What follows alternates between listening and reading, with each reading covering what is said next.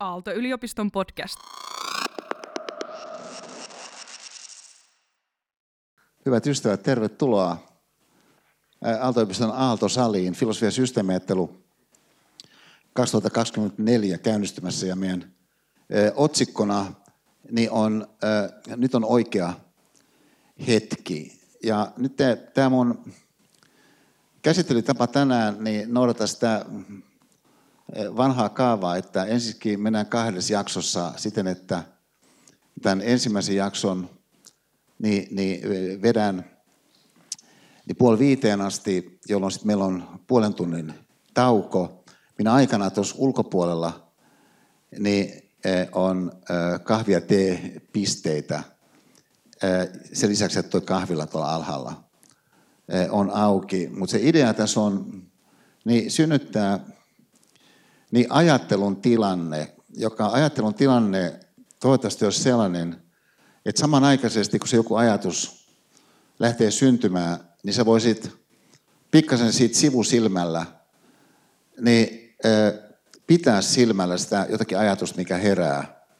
Niin, että sieltä jostakin sun ajattelun reunustoilta voisi lähteä jotakin ehkä pikkasen vähemmän ilmeisiä ajatuksia myöskin esittäytymään. Semmoisia, jotka sitten saattaisi osoittautua oikeastaan sun kannalta henkilökohtaisesti niin merkityksellisiksi ehkä vielä eteenpäin, ehkä tutkia vähän tarkemmin, niin nyt. Et kun kuitenkin se hetki, missä nyt olemme, on eri hetki kuin koskaan aikaisemmin olemme olleet. Yhtäältä, sitä toisaalta, niin niin se erityisyys, mikä itselläs on, niin on monessa suhteessa oikeastaan ihan triviaalisti erilainen erityisyys kuin kellään muulla tässä salissa. Että nythän tuossa ovella jo aikaisemminkin jo tullessa tähän rakennukseen mä kohtasin henkilöitä, jotka oli tulossa tänne meidän sarjalle ja ää, oli sellaisia ihmisiä, jotka ovat aikaisemmin olleet täällä erilaisista muista yhteyksistä mulle tuttuja tai sitten ihmiset saattavat vain kertoa itsestään jotain, niin tämän kaiken valossa mä tiedän, että täällä on kyllä siis aikamoinen seurue nyt salissa. Niin tämän huomioiden, niin mitä mä tässä oikeastaan rohkenaisin ehdottaa on, että otettaisiin tässä tämmöinen pieni hellän dynaaminen tutustumishetki, siis tuommoinen puolitoista minuuttia esimerkiksi, jonka rakenne olisi se, että kukin on siis ylös ja sitten siinä tempatis poskisuukkoja ja mitä kaikkia tervehdyksiä ja, ja äh, siis sanoen jotain ehkä, niin siihen ympäristöön tutulle ja tuntemattomalle, olkaa hyvä, siinä on, nouskaa ylös ja tempaskaa vähän meininkejä. Tuossa oli muuten ä, ä, aivan huikea siis läpimurto, niin, niin äh, siis äh, mun yliopisto-opettaja uran aikana, minkä mä tuossa äsken näin, siis nähtiin nimittäin, täällä on, täällä on aina silloin täällä on ollut siis rakastavaisia tässä tai kuitenkin iso porukka, ja, ja että joku pariskunta saattaa olla, niin mä näin äsken sen uskomattoman suudelman. Se oli aivan mahtavaa. tota, joka, joka siis on ihan mahdollista.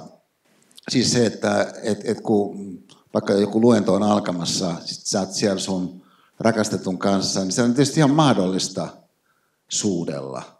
Ja, ja äh, siis ihan samalla tavalla sanotaan vaikka, että joku pariskunta menee äh, esimerkiksi vaikka Ikeaan, niin on ihan mahdollista, niin kun siellä Ikeassa sitten liikutaan, niin ottaa tätä sun, niin kuin sä ajattelet ja koet, elämän ihmistä kädestä. Se on siis mahdollista. Se on vaan, että siis useimmat ei näin de facto tee. Äh, nyt mä sanoisin, että melko varmaan monessa tapauksessa, kun joku henkilö ei ota elämänsä ihmistä kädestä, esimerkiksi Ikeassa, niin syynä ei ole se, etteikö se henkilö, jos hän asiaa ajattelisi, pitäisi oikeastaan sitä hyvänä ideana, että se olisi hieno, jos noin tekisi. Vaan että siinä on syy enemmän siinä suunnassa, että hän ei jotenkin tule sitä ajatelleeksi, joka on tietysti ihan mahdollista siinä tilanteessa keskittyä esimerkiksi sen jonkun ö, kylpyhuoneen valaisimen, etsimisen tekemiseen. Ja, ja tämä ei ole mikään siis kritiikki tai mikään vähättely, mutta tuo esiin sen, että, että, että jos ajattelet niin ajattelua, siis sun ajattelua, niin tilanne ilmiönä. Että jos olisikin niin, että sun ajattelu tosiasiallisesti heijastelee niitä ympäristöjä, sitä jotakin hetkeä, niitä ihmisiä, ketä siinä sattuukaan olemaan, niin oikeastaan yllättävän paljon, että jos olisi näin, niin voisi sanoa, että no tuo on ainakin ihan mahdollinen ajatus, että noin siis voisi olla, että ainakin joissakin tilanteissa, niin se tilanne itse jollakin tavalla hiukan ohjailee sun ajatuksia olemaan jotain, mitä ne sitten on. Mutta mikä siinä on hankalaa on se, että sä tyypillisesti et ajattele sitä sun ajattelua. Siitä näkökulmasta, että onko nämä ajatukset, mitkä mulla nyt sitten de facto on, niin onko nämä oikeastaan niin mun semmoisia varsinaisia ajatuksia, mitkä mä halunkin, että mulla on. Jos henkilö lähtee rakastettunsa kanssa Ikeaan ostamaan kylpyhuoneeseen jotakin valaisinta, niin voisi sanoa, että kyllähän sä voit tuon tehdä samalla, kun sä pidät mielessä sen, että hän on sun rakastettu. Ja tämä ei ole mitenkään toisessa kanssa siis poissulkevaa. Mutta käytännössä voi käydä niin, että ne erilaiset tilanteet, missä sun elämä tapahtuu, niin saakin sun ajattelun toteutumaan oikeastaan aika lailla yksipuolisena. Siihen verrattuna, miten sun ajattelu olisi ollut, jos sä olisit siinä jossakin tilanteessa pikkasen pysähtynyt miettimään, että, että mitä sä oikeastaan haluat ajatella sitten jostakin asiasta. Ja ää, mä sanoisin, että tämä pätee aivan erityisesti sen ulottuvuuden suhteen, mitä mä toivon, että meidän seuraavan vajan kolmen tunnin aikana tässä salissa, niin äh, sulla olisi tilaisuus myöskin sisäisesti tutkia, joka on sun äh, oman ajattelun ajattelu.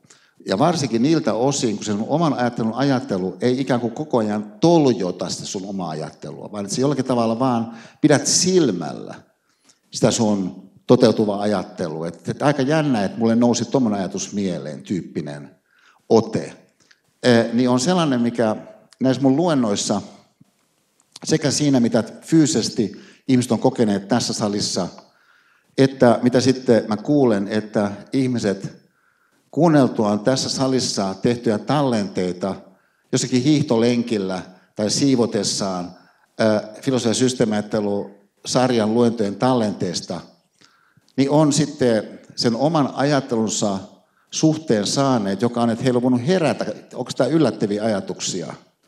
Sellaisia, jotka sen yhteyden osalta, mikä sillä hänen omalla ajatuksellaan on, siihen mitä mä siinä jossakin luennossa puhun, saattaa olla tosi etäinen.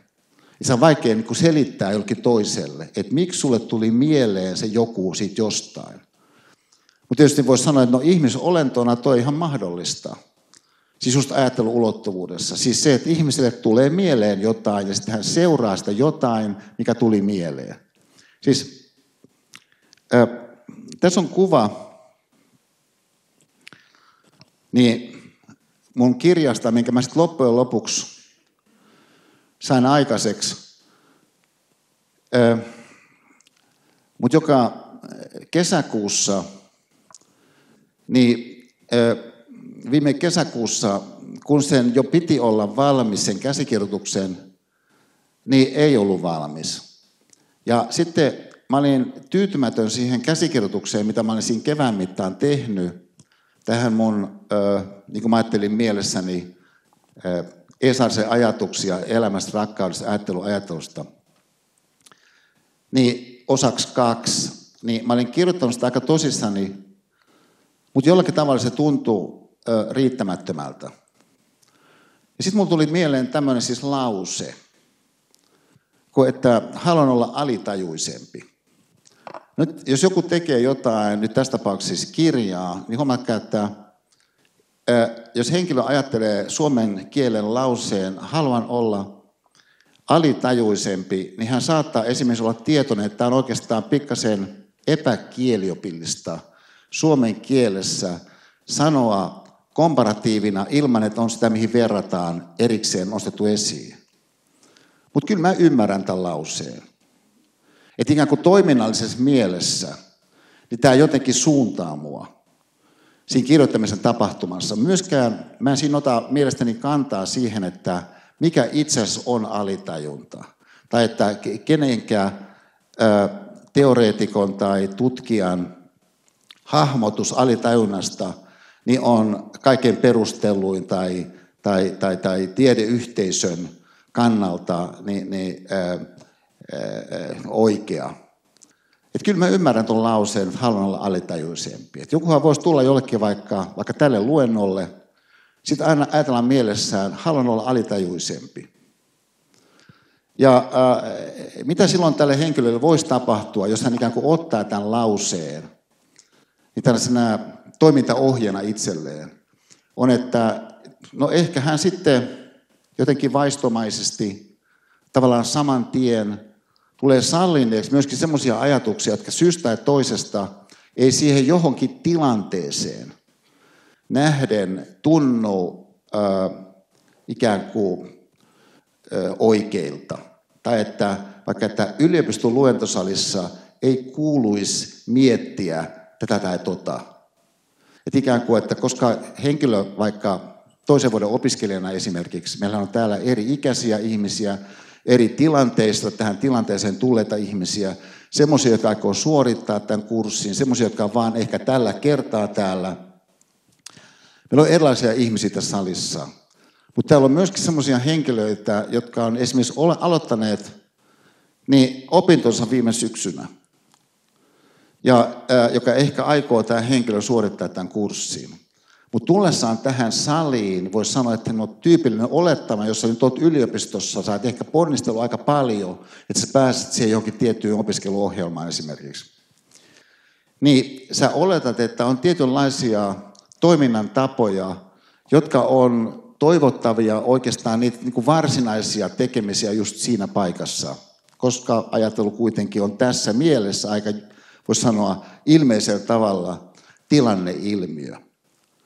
Ja tämän takia voi olla, että esimerkiksi odotat nyt sitten jostakin luennolta, mikä siinä yliopistojuhlasalissa, tai no tämä ei ole juhlasali, mutta kaunissa salissa, keskeisessä salissa tapahtuu, että esimerkiksi varmaan on sellaista tietoa, mitä nyt tarkoitus tämän jonkun auktoriteettihahmon kautta, että mä sisäistän, joka onkin yksi mahdollinen, voisi sanoa, rikastumisen, vahvistumisen muoto ihmisolennolla, että sä kuulet jonkun asiantuntijan käyvän läpi semmoisia sisältöjä, joita sisältöjä, niin sä et tiennyt, mutta hän tietää sen lisäksi jäsentää ne semmoisella tavalla, että sen jäsenyksen kuultuas, niin sä sitten pystyt sen, sen saman asian ainakin enemmän ottaa haltuun, kuin ennen oli asian laita.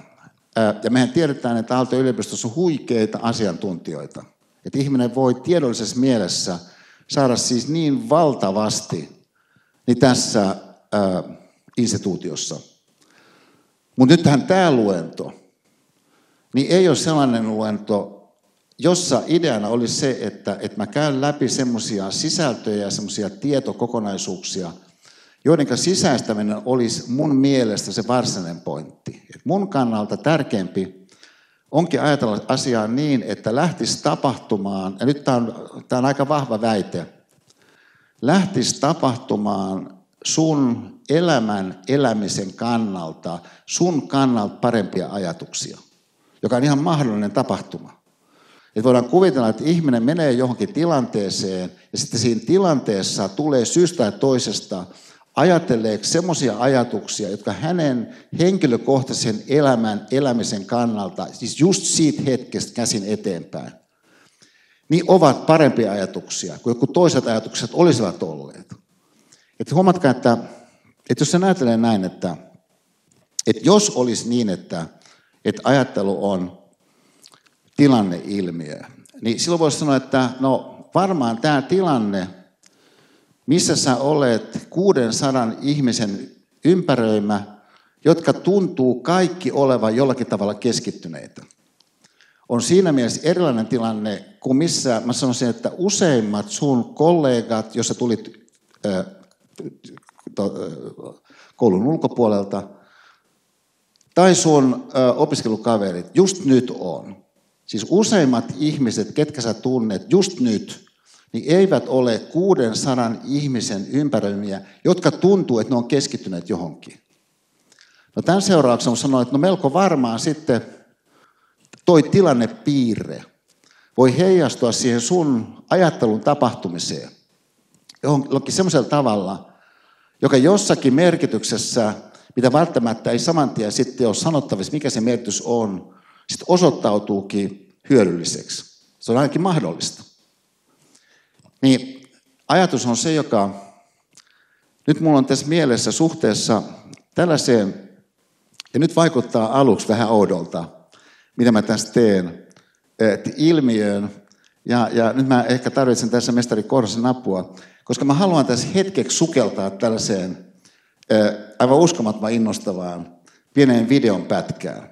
Ja, ja että et, ne, jotka tuntee mun luento tyyliä, niin tietää, että mä olen aika innostunut niin, niin katsomaan ää, elämän ää, ajattelemista.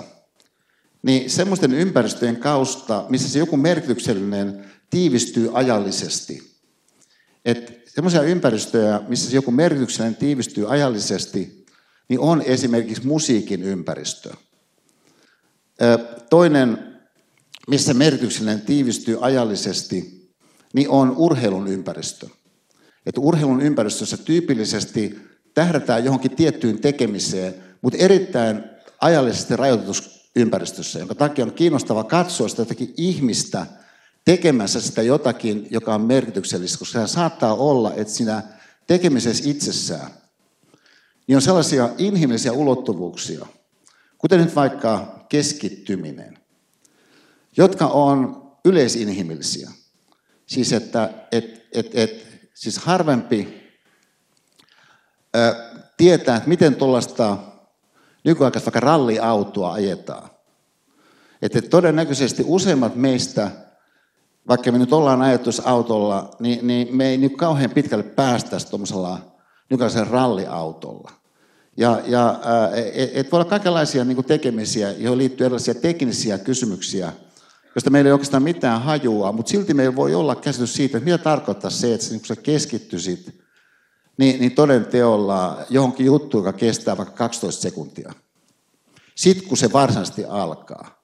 Ja näin ollen sä voisit ajatella, että mitä tarkoittaa se, että et, et, et, et, et just ennen sitä vaihetta, kun se joku varsinainen juttu tulee. Tai me voimme kuvitella se, että sä oot tavoitellut jotain, ja sitten siinä jossakin ympäristössä, niin sä oot saanut sen jonkun. Esimerkiksi, että ää, sä oot hypännyt seipäällä Suomen ennätykseen, mutta sitten sen lisäksi sä oot voittanut nyt jo ne jotkut Euroopan mestaruuskisat esimerkiksi. Että sä tiedät, että nyt sä oot voittaja, tässä mielessä se, mitä sä tavoittelit, on saavutettu. Ja sä oot jo tehnyt kaksi kertaa Suomen ennätykseen. Mutta tässä tilanteessa niin me mennään siihen asetelmaan, minkä nyt näytän. Tämä, tämä on suunnilleen neljä minuuttia. Siis tämä on niin hyvä.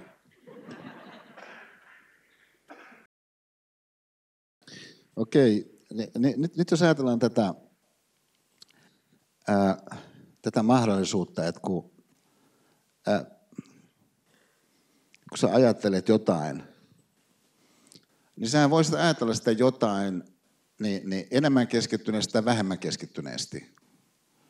Ja äh, tietenkin on niin, että sä voisit myöskin panna merkille, kun joku nyt ajattelee jotakin keskittyneesti. Että sanotaan vaikka, että yksi tällainen piirre, mikä tässä filosofian systeemiajattelu-sarjassa vuosia – on ollut tunnusmerkillistä tässä Aaltosalissa, on se, että kun joku tulee myöhässä tähän tilaisuuteen, niin kuin saattaa olla, että joku jostakin syystä ei päässyt siihen alkuun. Ensinnäkin tämmöisiä henkilöitä, jotka tulee myöhään, se on niin kuin tosi vähän. Verrattuna saattaa yliopisto luennot yleisesti ottaen. Mutta jos joku kuitenkin tulee vähän myöhässä, niin tämä henkilö tulee aika lailla hienovaraista tänne saliin. Tämä siitä syystä, että tämä että henkilö selvästikin haluaa vaalia sitä keskittyneisyyttä, mitä hän ei halua siis häiriköidä. Joka on ihan mahdollinen ajatus. Että ihminen voi tulla johonkin tilanteeseen siitä näkökulmasta, että hän ei halua häiritä toisten keskittymistä. Ja näiltä osin voi ajatella, että hän tiedostaa sen tosiasian, että ajattelu on tilanneilmiö. Mä vaikutan siihen tilanteeseen. Että et se ääni, millä mä vaikka painan tämän tuolin niin kuin tästä niin kuin alas ja pääsen istumaan siihen, niin kun se vaikuttaa toisiin, niin ajattelun kannalta, heidän kannaltaan tilanne ilmiönä, niin mahdollista ajattelua. Ja mä sanoisin, että et, et, et tässä suhteessa niin me tietenkin ollaan aika moisessa tilanteessa, koska nythän on mahdollista se, että et, et sun parempi ajattelu koskettaa jotain semmoisia kysymyksiä, jotka elämän laajemman elämisen kannalta on ihan valtavan perustavia. Ja äh, samanaikaisesti voi olla, että sä vain jostakin syystä et tule ajatelleeksi sitä, ikään kuin sä et avanneeksi sitä kysymystä – siitä jostakin sun mummin rakkaudesta vaikka. Ja, ja et, et, et, et se on niin mahdollista, että ihminen tavallaan ei jotenkin havahdu siihen, että, että mummi on 83-vuotias vaikkapa. Ja, ja tietysti me tiedämme sen, että jos ihminen on vaikka 83-vuotias, hän saattaa olla tosi hyvässä kunnossa, asuu yksin, kaikki näyttää olla hyvin, mutta jos ihminen on 83-vuotias, niin kun sitä asiaa pikkasenkin ajattelee, niin tietää, että, että niitä kertoja, kun sä voit soittaa aamulla sun mummille, niitä ei niin kuin välttämättä ole valtavan paljon. Mutta sä et välttämättä ajattele sitä asiaa. Ja tästä syystä niin, niin, äh, niin se soitto sitten saattaa käytännössä unohtua johtuen siitä, että, että on niin paljon kaikenlaista muuta, mikä siinä, nyt on tärkeää, saman tien tarjoutuu tilalle. Ja nythän tässä Vilman Murron hypyssä on tietenkin aivan keskeistä, mikä kaikille meille ilmeistä, että hänen täytyy pitää mielensä siinä hypyssä. Että hän ei voi kerta kaikkiaan päästää ajatustaan yhtään ulos siitä hypystä. Että edes siihen tosiasiaan, että olen voittanut juuri tässä niin, niin Euroopan mestaruuden. Tämä on ollut hänen niin kuin unelmansa niin kuin lapsesta lähtien, mutta hän ei voi antaa mielensä yhtään mennä siihen, koska on tämä hyppy. Ja, t- ja tässä suhteessa voisi sanoa, että et, et, et meidän elämän muoto niin voi olla aika haasteellinen, koska käytännössä ne tilanteet, missä meidän ajattelu siis tosiasiallisesti tapahtuu, esimerkiksi sun kollegojen ajattelu tapahtuu just nyt, on erittäin alttiita kaiken aikaa kaikenlaisille ulkoisille ärsykkeille.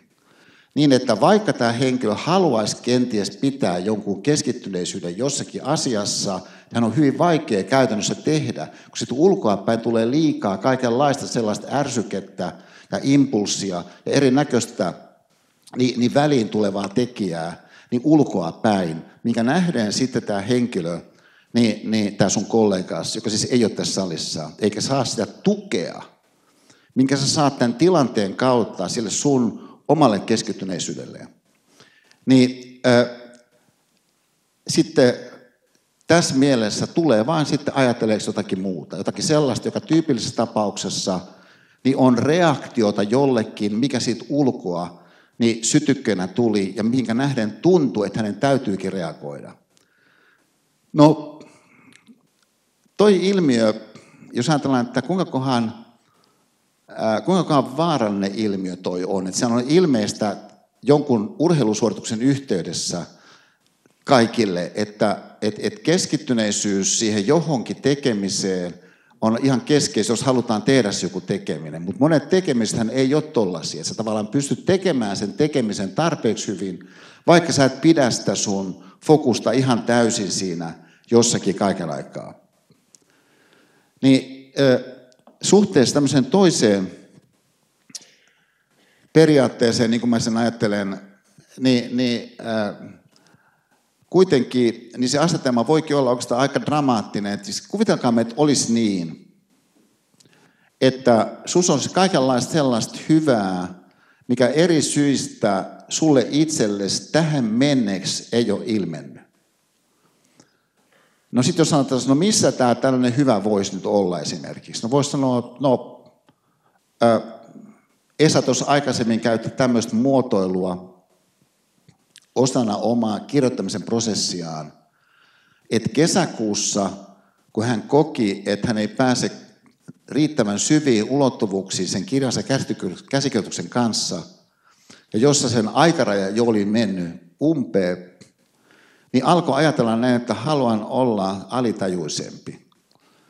E, et ihan selvästi on semmoisia mun omia ajattelun ulottuvuuksia, jotka ovat vähän samantyyppisiä kuin ne ulottuvuudet, mitä ne sitten olikaan, jotka sitten tuli käytännössä Esan kirjoitusprosessin tueksi, minkä seurauksena se kirja syntyi just semmoisena, kun se sitten loppujen lopuksi syntyi.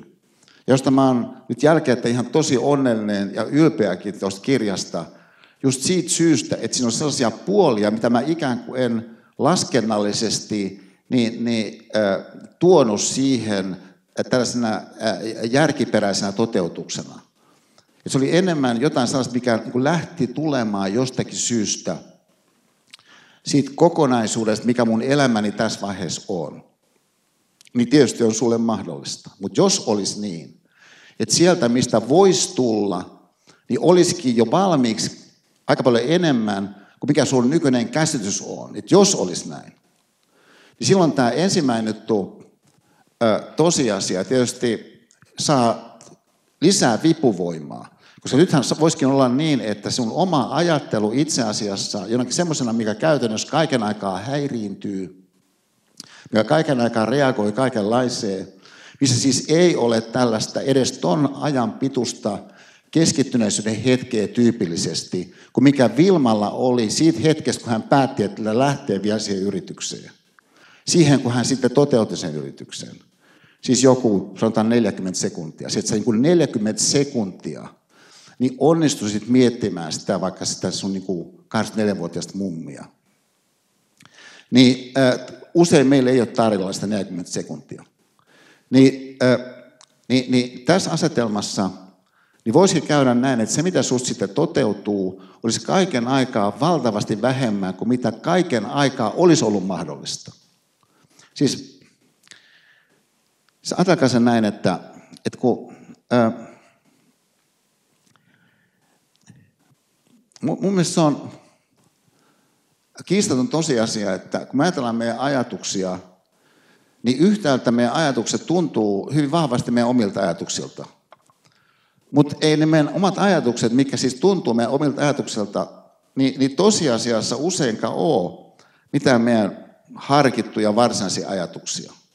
Me vaan ikään kuin jotenkin hyväksymme sen jonkun pulpahduksen, mikä sieltä nyt sitten mieleen tuli.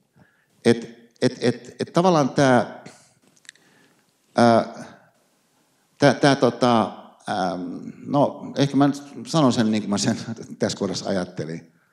Niin ta- tavallaan tämä Amerikan kansan ajatus, että Donald Trump on sovelias Amerikan presidentiksi, hänestä kuuluisi valita Amerikan presidentiksi, niin on, on, on niin ajatus, joka mun mielestä ei ole tarkemmin harkittu.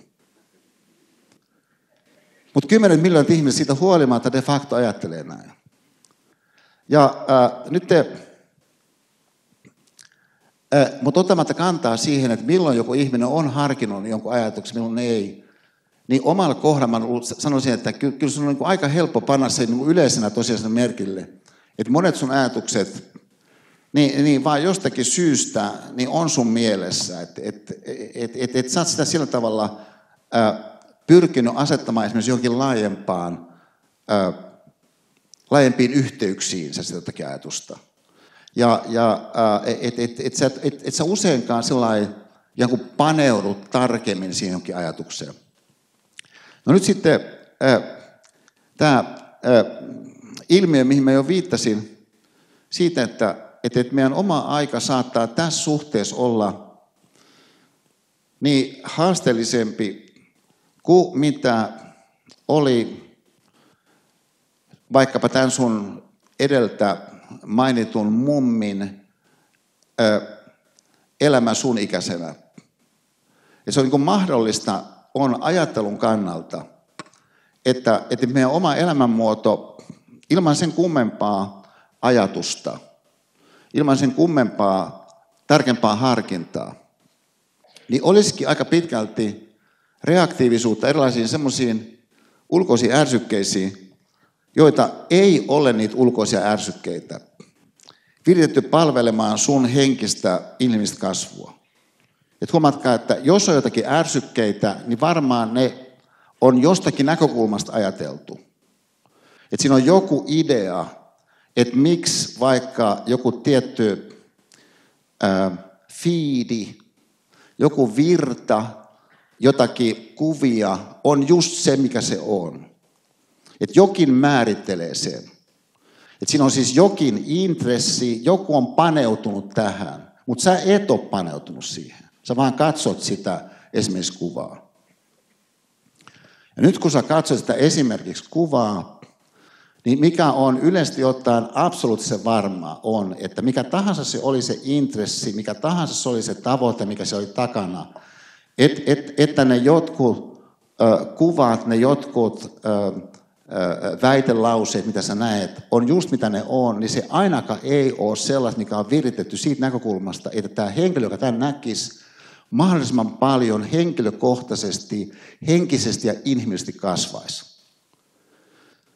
Et siis joskus on ollut sellainen aika, jolloin monia yhteiskunnan instituutioita viritettiin ainakin sillä ajatukselle, että tähän tähdätään. Että kun tämä koululainen tulee tänne kouluun, että hän nyt henkisesti kasvaa ja että hän inhimillisesti kasvaa. Tämä on niin idea tällä koululla. Tehdään niin valtavia ponnistuksia ympäri koko maan. Niin kuin rakennetaan erillisiä rakennuksia, jotka se tilanne, missä sitten se ajatuksille altistuminen tapahtus oli sellainen, että se palveli sitä pyrkimystä, että pyrkimys on sen, että, että ihmiset kasvaisi henkisesti ja inhimillisesti. Niin me tiedämme ihan täysin varmasti, että valtaosa kaikista niistä impulseista, mitkä sä kohtaat, jotka siis näin ollen tuottaa jotakin ajatuksia sulle itsellesi, niin ei ole viritetty tästä näkökulmasta. Ja huomakaa, tämä ei ole sinällään siis kritiikki mitään kohtaa, se on vain niin kuin kuvausta siitä, mitkä se asia tosiasiallisesti on. No nyt yksi, mitä me tiedämme, on, että, ja, ja tässä kohdassa, niin Daniel Kahnemanin kirja, mikä on myöskin suomennettu, ja mä suosittelen sitä kyllä niin, niin suomenkielisille, että se kannattaa lukea suomeksi mun mielestä, ja sitten otteita kannattaa lukea suomeksi, että jollakin tavalla siis se tunnetason, siis alitajuisen taso, mitä tahansa alitajuisen tarkoittaakaan, niin se alitajuisen tason äh, värähtelyilmiöt, mikä syntyy, kun luet suomea, niin on erilaisia kuin mitä, vaikka sä asuat aika hyvin englantia, niin kuin mielestäni mä osaan aika hyvin englantia, niin, niin mulle syntyy. Niin Kahneman, hän on siis taloustieteen nobelisti, mutta psykologi alun pitäen. Niin tässä kirjassaan tuo itsensä ja myöskin muiden avaintutkijoiden niin, niin tuloksia tarkasteluun, joka sitten tiivistyy tämmöiseksi mun mielestä erittäin hyödylliseksi käsitteistöksi systeemin yksi ja systeemin kaksi välillä – jossa se, mitä hän kutsuu systeemiksi yksi, niin on se sun ajattelemisen järjestelmä, joka tuottaa ajatuksia jokseenkin vaivattomasti. Niin sinun tarvitsee erikseen paneutua siihen johonkin kysymykseen. Et esimerkiksi nyt kun tässä on aika paljon tekstiä tällä heijasteella, niin se jonkun asteisesti ikään kuin komennat itsesi ponnistelemaan. Sen sijaan kun mä sanoin, että nyt mä näytän yhden videon pätkän, ja sitten me katsotaan neljä minuuttia Vilma Murron ennätyshyppyä Euroopan niin siinä vaiheessa ikään kuin asetus kaiken rauhassa ottamaan sen vastaan. Että sun systeemis yksi niin, niin tuottaa ajatuksia, mutta sun täytyy erikseen komentaa itseäsi niin kuin seuraamaan sitä. Sun kiinnostus menee siihen aika lailla automaattisesti. Koska on sellaisia asioita, mihinkään meidän systeemimme yksi, niin on syystä tai toisesta evoluution kuluessa niin virittynyt kohdistamaan huomiota. Että on juttuja, mihinkä sun huomio kiinnittyy, kun kuuluu joku piip-ääni. Et ei se ole niin, että kuuluu piip-ääni, sen jälkeen sä harkitsisit, onko toi ääni semmoinen, että mun kannattaisi tuohon kohdistakin huomiota. Sä oot jo kohdistanut sen huomioon siihen piip-ääneen, kun se vaan kuuluu. Mutta sulla on myöskin systeemi kaksi, joka systeemi kaksi on se, mitä läpi vuosisatojen niin, niin on pidetty erityisellä tavalla ihmiselle erityisenä. Koska siihen liittyy sitä jostakin, mitä on annettuna, niin, niin irtautuvuus. Että sä voit ikään kuin katsella sitä jotain juttua. Että sä voit niin kuin antaa ajatusta mennä johonkin ihan muuhun, kuin mikä se lähtötilanteessa tuntuu, että se joku asia on. Ja, ja, ja tässä suhteessa siis se, että sun täytyy jollakin tavalla niin kuin tahdon alaisesti suunnata itseäsi. Muodostuu tekijäksi, koska nyt se voi olla, että joku tilanne ei tätä tuekaan. Kun se voi olla, että se tilanne itse tuottaa systeemi yksitasoisesti kaiken näköistä niin kuin muuta. Ja sä saatat jopa sitten toimia just siitä syystä, koska sun systeemillä yksi on tiettyjä kaikille ihmisille tunnusomaisella lainalaisuuksia – niin kuin ne, sen jonkun algoritmin suunnittelijat ajattelijat tapahtuu ja ne näkee jostakin big datasta, että näin de facto tapahtuu. Mutta se vaihtoehto, mikä sinulla kuitenkin koko ajan oli, niin oli siis se, mikä mitä Kahneman ja muut kutsuu systeemiksi. Ja nyt jos kysytään, no mikä on Aaltosalin, aikaisemmin A-salin, tai aikaisemmin nimeltään A-sali. Mutta aika hieno nimi se oli silloinkin. Tämä oli teknisen korkeakoulun päärakennus, A-sali. Minusta oli hienoa pitää luentoja teknisen korkeakoulun A-salissa. No tämä Aalto-sali, nykyiseltä nimeltään siis, niin on semmoinen ympäristö, missä aika monet on kokenut, että he saa oman systeeminsä kaksi semmoisella tavalla liikkeelle, että sieltä lähteekin sitten esittäytymään kaikenlaisia semmoisia ajatuksia, joita heille ei olisi tullut sen salin ulkopuolisen tilanteen kanssa, jos he olisivat sen vastaavan ajan eläneet. Et huomatkaa, että kyse ei ole siitä, että kuka se henkilö on. Kyse ei ole siitä, mitä hän tietää lähtötilanteessa. Kyse ei ole siitä, mitkä hänen elämänsä haasteita. Kyse on siitä, että mitä tämä ihminen on ihmisenä silloin, kun hän keskittyy siihen, että hänen elämänsä ehkä voisikin olla jotakin toisenlaista jossakin keskeisessä suhteessa, mitä se nyt automaattisesti on. Mä sanon tämän vähän toisella tavalla. Ja, ja äh, mä hyppään tässä näennäisesti tosi outoon kohtaan. Ehkä, mutta äh, tämmöinen henkilö äh, kuin Edmund Phelps, äh, hän on nyt 90-vuotias, mutta äh, tuli mun elämään äh, yhden meidän yhteisen ystävän kautta – ja äh, hän on mielenkiintoinen, koska siis hän on, hän on saanut taloustieteen Nobelin. Ja sitten äh, tässä, äh, tässä, tässä Nobel-puheessa niin, niin on esimerkiksi tämmöinen lause, kun että uusklassisessa kasvuteoriassa on silmäänpistävää, että siitä ei löydy ketään ihmisiä. No, ja muistan, kun mä ajattelin, että tämä on kyllä aikamoinen lause, et itsehän en ole tässä mikään taloustieteilijä, enkä tunne kauheasti taloustiedettä. Mutta tavallaan kyllähän mä olisin oikeastaan niin kuvitellut, että, että, että, että, että talous tapahtuu ihmisten toimesta. Ja näin ollen se on niin yllätys, että jos ne avainrakenteet, mitä sitten maailman parhaat ajattelijat saa aikaiseksi, niin ei sisällä ihmisiä. Ja, ja äh, eihän se tarvitse olla sana ihminen, mutta et se jotenkin, minusta oli niin kuin huikea, hu, huikea niin kuin hahmotus. Ja kun mä tutustuin häneen paremmin, niin mä kysynkin häneltä, että mikä sun mielestä on sun tärkein lisä taloustieteeseen, niin sitten hän sanoi, että no kyllähän monet sanoisivat, että, että hän on yrittänyt tuoda ihmiset takaisin talousteoriaan. Takaisin.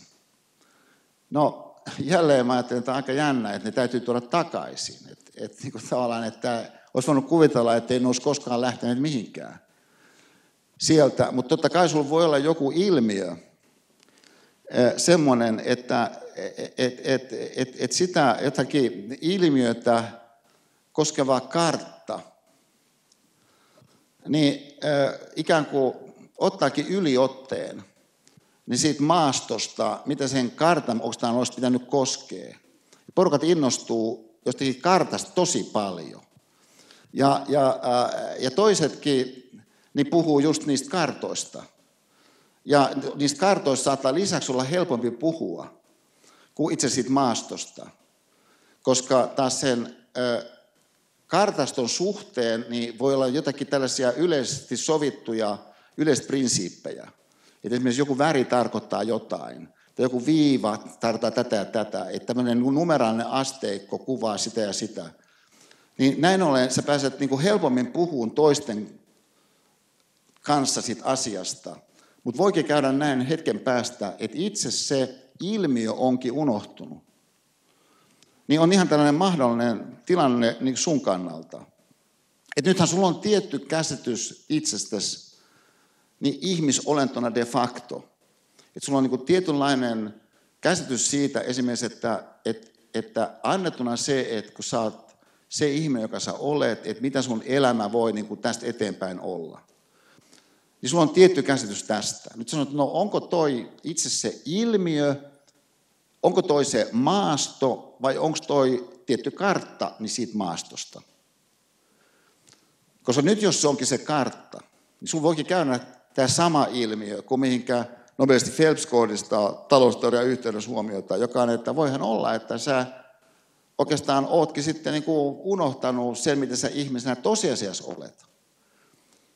Yksi käsitys, mikä tätä voisi tukea, yksi havainto, mikä voisi viitata siihen suuntaan, että noin voisi olla asianlaita, on se, että, että kun jokainen ihminen kokee asioita kaiken aikaa, kokee, niin voi kysyä, no kuinka relevanttia on tämä mun kokeminen? Että kun mä joka tapauksessa ihmisolentona koen koko ajan, niin kuinka relevanttia on se, että mä koen? Niin mahdollinen kanta on, se ei mitenkään relevanttia. Ja miksei se ole mitenkään relevanttia, johtuu siitä, että se on tämä varsinainen tekeminen jotain muuta kuin kokemista. Että tulee kohdistaa huomioon niin näihin ja näihin tekemisiin. Ja tämän takia se, että, että meidän kokeminen toisistamme on erilaista, kun olemme yhdessä, siihen verrattuna, että olemme niin kuin sanotaan etänä tekemässä jotakin, niin se on niin kuin relevanttia sen tekemisen kannalta, koska se itse tekeminen on itse asia, on ihan mahdollinen kanta. Mutta vaihtoehtoinen kanta on sanoa näin, että, että olemme ihmisolentoina, haluamme hyödyntää sitä mahdollisuutta, joka meillä on kokea jotain.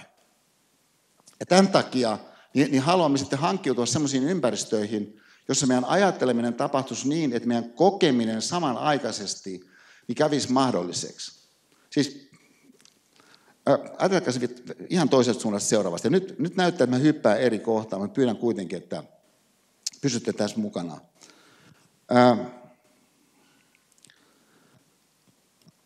Me katsottiin Pipsan kanssa TV-uutisia. Sitten TV-uutisissa ilmeni, että säveltäjä Kaija Saariaho on kuollut. No me emme tunteneet häntä henkilökohtaisesti. Me oltiin tavattu hänet vain kerran – No mä olin tavannut hänet kaksi kertaa, mä olin tavannut hänet 70-luvulla. Ja, ja et me ei tunnettu häntä henkilökohtaisesti, näin ollen me oikeastaan emme tienneet sitä, että et hän on kuoleman sairas ollut tässä jonkun aikaa. Ja aivan erityisesti, että hän on ollut kuoleman sairas ää, säveltäessään niin tällaista ää, trumpettikonserttoa josta hän siis säveltäessään tietää, että tämä tulee jäämään hänen viimeiseksi teoksekseen. Joka tietenkin siis taiteilijan kannalta on aika uniikki tilanne. Että jokuhan voi saada innoitetta jostakin ilmiöstä, ja se tuo sen jonkun ilmiön innoitteena siihen, siihen johonkin tekemiseensä. Sitten edelleen voidaan sanoa, että, että, että ihmiselämän kaikista mahdollisista ilmiöistä, niin on niin kuoleman, henkilökohtaisen kuoleman, mutta ylipäätänsä kuoleman ilmiö, kaikkein siis dramaattisimpia, kaikkein generisimpia, joka ainut ihminen kuolee. Et tämän takia on niin ymmärrettävää, että miksi joku vaikka säveltäjä saataisiin hakea innoitetta kuolemasta. Mutta se, että joku sitten uskaltaa katsoa sitä kuolemaa sen oman tekemisensä yhteydessä, samalla kun hän on kuolemassa, niin on kyllä aika dramaattista. Myöskin sitten, kun sen kytkee siihen tosiasiaan, minkä me tiedämme taas erikseen, että se tuntuu siis, kyllä kun sitä ajattelee ajatuksellisesti, niin aika, aika ällistyttävältä, että näin on ollut.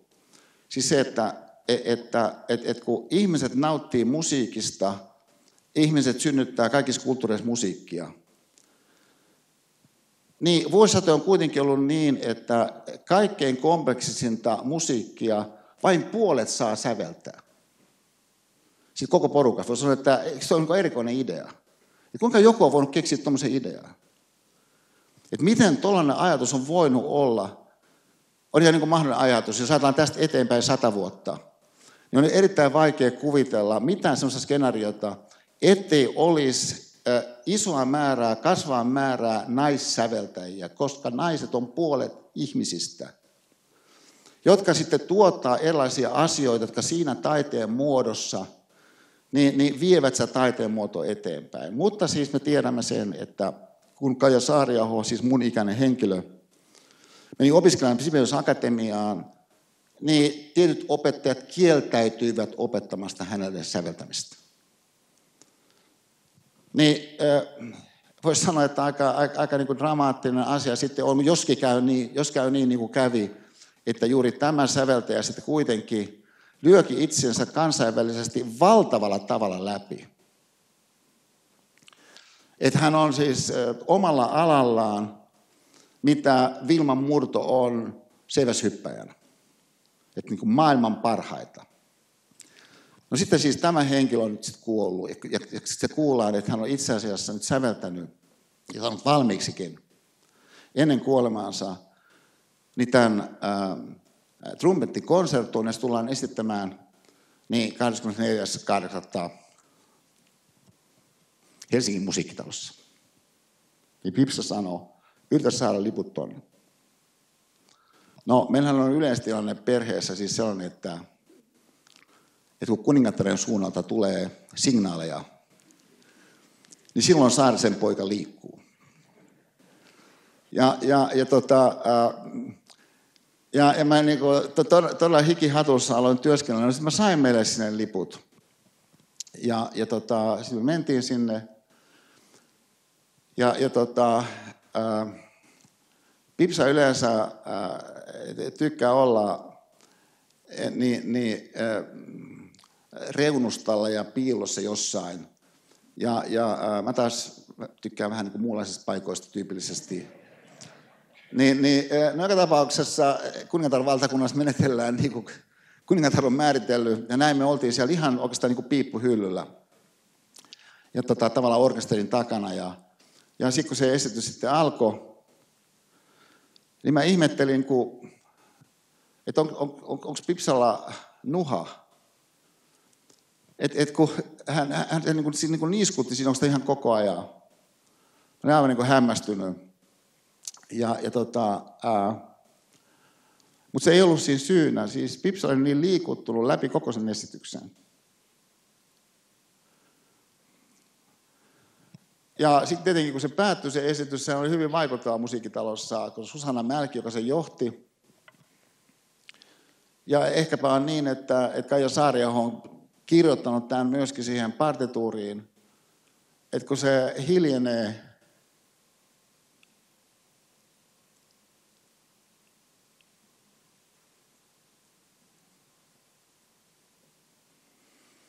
Ja kun se säveltää näin, niin hiljenee.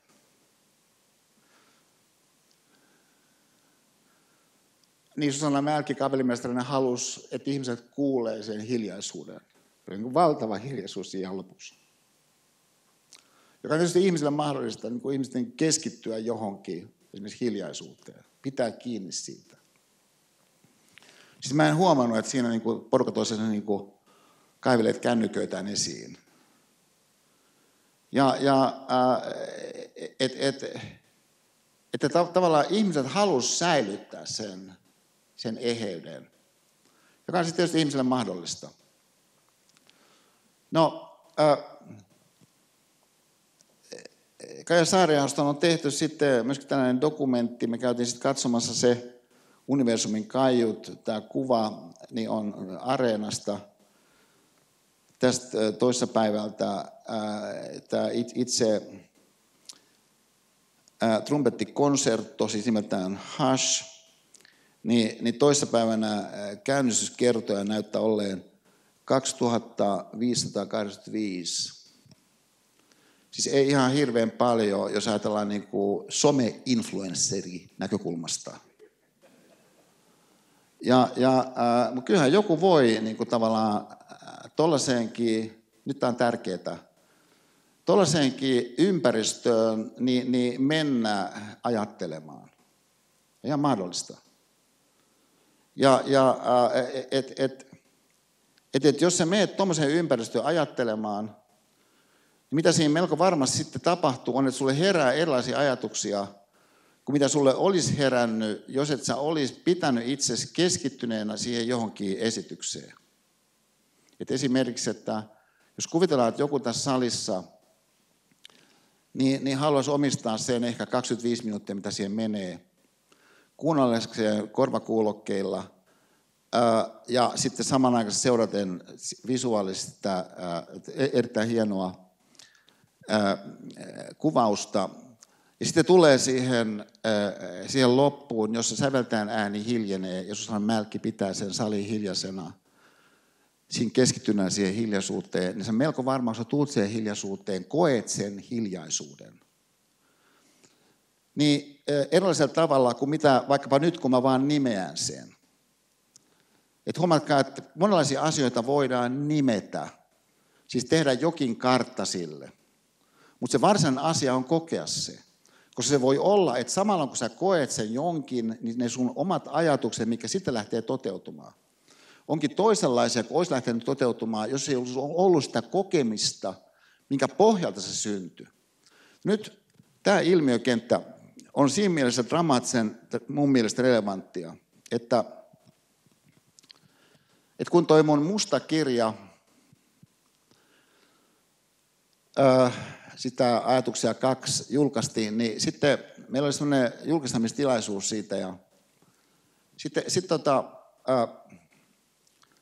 sen julkistamistilaisuuden jälkeen sitten siinä jäi jotain ihmisiä keskustelemaan ja ja, ja tota, sit jossakin vaiheessa keskustelun kulkua, niin mun, onko tämä ensimmäinen eh, varsinainen henkilökohtainen assistentti, niin täällä silloin teknisessä korkeakoulussa, niin tämän filosofian systeemiajattelu-sarjan osalta, niin, niin Petri Lievonen, ää, niin, niin Lievosen Petri, hän on siis tutat valmistunut tällainen ää, uskomaton, briljantti luova toimija, myöskin yrittäjä. Niin Petri sanoi tämmöisen lauseen, että, että, että on tärkeää altistua laadukkaalle ajattelulle. Niin kun me keskusteltiin siitä, että että, että, että mitäköhän niin, niin tuommoinen kirja voi parhaimmillaan tehdä, tai että mitä filosofian systeemäätön yhteydessä monelle niin on tapahtunut, niin, niin tämä Petrin kiteytys oli siis tällainen, että et, et, et nämä ihmiset, jotka siihen johonkin luentoon vaikka osallistuu, monasti kokee, että he saa jotenkin omasta laadullisesta ajattelustaan ikään kuin jossakin next levelissä kiinni. Että ikään kuin, niin kuin onnistuu ajattelemaan laadukkaammin, kun he olisivat onnistuneet, jos he eivät olisi pysyneet esimerkiksi niin keskittyneet johonkin asiaan. Että et, et vaikkapa, että et, et se e, kokemus Susanna Melkin e, johtaman Radio Sinfoniaorkesterin niin, niin Hush-konsertin toteutuksesta, niin, niin se on eheämpi ja syvempi, anteliaampi, jos ihminen onnistuu sen keskittyneisyytensä, oman keskittyneisyytensä niin, niin, viemään läpi. Niin niin tämä altistuminen omalle laadukkaalle ajattelulle niin on, oli musta siis niin hätkäydyttävä kiteytys, koska mä, mä täysin siinä sen, että, että, että kun mä olin Pipsan vieressä siinä Kaija Saariahon kantaesityksessä, niin mä itse asiassa olin altistunut laadukkaalle ajattelulle. Ja, ja että et Pipsa ajatteli sen, mikä siinä tilanteessa tapahtuu, syvemmin kuin mitä mä ajattelisin, mitä siinä tilanteessa tapahtuu. Et, et mä muistan selvästi myös sellaisen, että kun mä en ole niin syvällä ää, niin, niin, ää, niin ää, Kaja Saariohon musiikissa esimerkiksi, enkä oikeastaan kauhean syvällä niin, niin konserttimusiikissa muutenkaan, mutta mä olen innostunut niin Susanna Mälkistä. Niin, että mä olin oikeastaan niin aika innostunut koko ajan Susanna Mälkistä. Ja, ja että mä niin aika paljon niin pidin silmällä Susanna Mälkkiä. Siis on ihan niin raakarehellisiä tässä. Ja, ja et, et, et, et sitä on kuitenkin siis sellainen ilmiö, että et kun me yhdessä vaiheessa käytiin katsomassa niitä semmoisia opera-elokuvia, joka siis Metropolitan operasta suora lähetys, niin, niin äh, suomalaisessa elokuvateatterissa. Niin ne aina alkoi semmoisella tavalla, tai siis on kaikenlaista, mutta sitten kun se varsinaisesti alkaa, niin siinä on semmoinen kohta siinä, äh, siinä lähetyksessä, missä kamera niin on, niin on siellä jossakin äh, tota, äh, ohjaamossa, ja sitten joku painaa jotakin nappia, ja sitten sanoo näin, että maestro to the pit, please. Maestro to the pit. Siis että, että nyt on kapellimestarin aika niin kuin mennä sinne orkesterimonttuun. Maestro to the pit, please, maestro to the pit. Niin, me ollaan siellä katsomassa, meidän Oliver oli mukana. Niin tässä vaiheessa tätä kolmituntista esitystä, kun tämä sanoo, tämä, tota, joku, joku studio-ohjaaja siellä lauseen, maestro to the pit, please, maestro to the pit, kääntyi mun puoleen ja sanoi, että tuo on sun mielestä paras hetki koko tässä näytöksessä. Jos on ihan raaka rehellisiä, niin aika lailla onkin. Ja, ja että et se mun ajattelu tavallaan hankkiutuu kohti sitä kapelimestaria aika lailla systeemi yksitasoisesti. Ja mun täytyy erikseen ponnistella, että mä jotenkin saan itseni irti siitä toimijasta, joka kaikkein ilmeisimmin liikkuu siinä, joka niin kuin tavallaan konventioiden kautta, kun katsotaan, niin johtaa sitä tilannetta. Ja, äh, mutta Pipsa siis ajatteli sen laadukkaammin. Mutta samanaikaisesti kun Pipsa ajatteli sen laadukkaammin, niin mä altistuin hänen laadukkaammille ajattelulle. Kun mä tutustuin nobelisti Phelpsiin, niin monasti mitä hän puhuu, oli sellaista, että mä en kauhean hyvin ymmärtänyt, mitä hän puhuu. Mun mä siitä huolimatta altistuin jollekin. Et itse asiassa kun mä ajattelen taaksepäin mun elämää, niin monet semmoiset henkilöt, kenen kanssa mä olen ollut kanssakäymisessä, josta monet on tullut mun ystäviä, tuttavia, kaikenlaisia ihmisiä, ketä mä kohtaa. Niin nyt jälkeen, kun mä ajattelen, niin mä oon altistunut niin, niin, laadukkaalle ajattelulle. Mutta hyvin harvoin on ollut niin, että mä oon pystynyt siitä laadukkaasta ajattelusta, millä mä oon altistunut ikään kuin, niin kuin suoraan nappaamaan siitä jonkun tietyn sisällön. Että toi oli tosi laadukasta. Että se on ihan mahdollinen tapa ajatella, että laadukkaan ajattelun tunnusmerkki on se, että se ei palaudu joihinkään niin yksittäisyyksiin. Mitenkään niin yksittäisyyksiä väheksymättä. Ja, ja että et, et Vilman murto onnistu ajattelemaan jollakin laadukkaalla tavalla. Mutta jos sä ajattelet sitä et ikään kuin suoritteen seuraamisena, vaan tästä inhimillisestä näkökulmasta, ehkä sä itsekin altistut laadukkaalle ajattelulle. Ehkä voi käydä sillä tavalla, että joku sun tekeminen tämän seurauksena tosiasiassa toteutuu eheämmin, koska sä jossakin salissa seurasit sitä, minkä sä ehkä olit jo nähnyt, minkä sä tietysti tiesit, että se menee just niin kuin se menee. Mutta siitä huolimatta sun kokeminen tuleekin mukaan siihen ajatukseen. On tällainen inhimillinen mahdollisuus, mikä sun siis kiistatta on, että sun kokeminen on mukana siinä sen ajatuksen tapahtumisessa. Mutta sitten sen lisäksi, niin sä voit pitää niitä sun ajatuksia, jotka tällä tavalla toteutuu ehkä syvemmin ja voimallisemmin ja moniulotteisemmin, niin silmällä pikkasen siitä. Vain pikkasen, jotta se ei häirinyt itse se ajatus. Niin on myöskin mahdollista sulle. Ja tämän seurauksena sä voitkin sitten olla tilanteessa ehkä herkempi, kuin mitä sä automaattisesti olisit niissä vastaavassa tilanteessa aikaisemmassa vaiheessa ollut systeemi yksitoisesti automaattisesti koska sä monessa aikaisemmassa tilanteessa saatoit mennä siihen tilanteeseen ikään kuin kategorisoiden sen valmiiksi. Vaikkapa ajatellen, että, että, että, että, että, et, että no, toi on semmoinen semmoinen asetelma. Mä en ole sillä tavalla kiinnostunut vaikka konserttimusiikista, tai että, et, että, et, et, et siis, että urheilu on aivan liian yli, yliarvostettua meidän yhteiskunnassa, tai että, että mikä se onkaan sun peruste. Olla menemättä siihen johonkin kokemiseen. Sillä tavalla tosissaan, kun sä ihmisenä voit ajatuksellisesti siihen mennä, niin mukaan. Ja tämän seurauksena sitten ehkä voisi käydä seuraavasti. Että nyt tämmöinen, mä en nyt tällä kertaa näytä sitä mitenkään, mutta, mutta musta on kyllä niin, kuin, niin fantastinen tämä elokuva Pulp Fiction. Ja, ja äh, siis, siis just, just tämä episodi siinä, kun, kun siis nämä kaverukset, Jules ja Vincent, jotka on siis äh, gangsteripomo Marcelluksen niin, niin, niin, niin, niin tä, tä, tä, tämmöisiä tota, pyssymiehiä, on menossa hoitaa yhtä keissiä. Että kaverit on saanut niin kuin, tietyn tehtävän, tietty niin kuin, salkku pitää käydä hakemassa, ja kundit on niin kuin, lähdössä keikalle siinä, matkalla keikalle.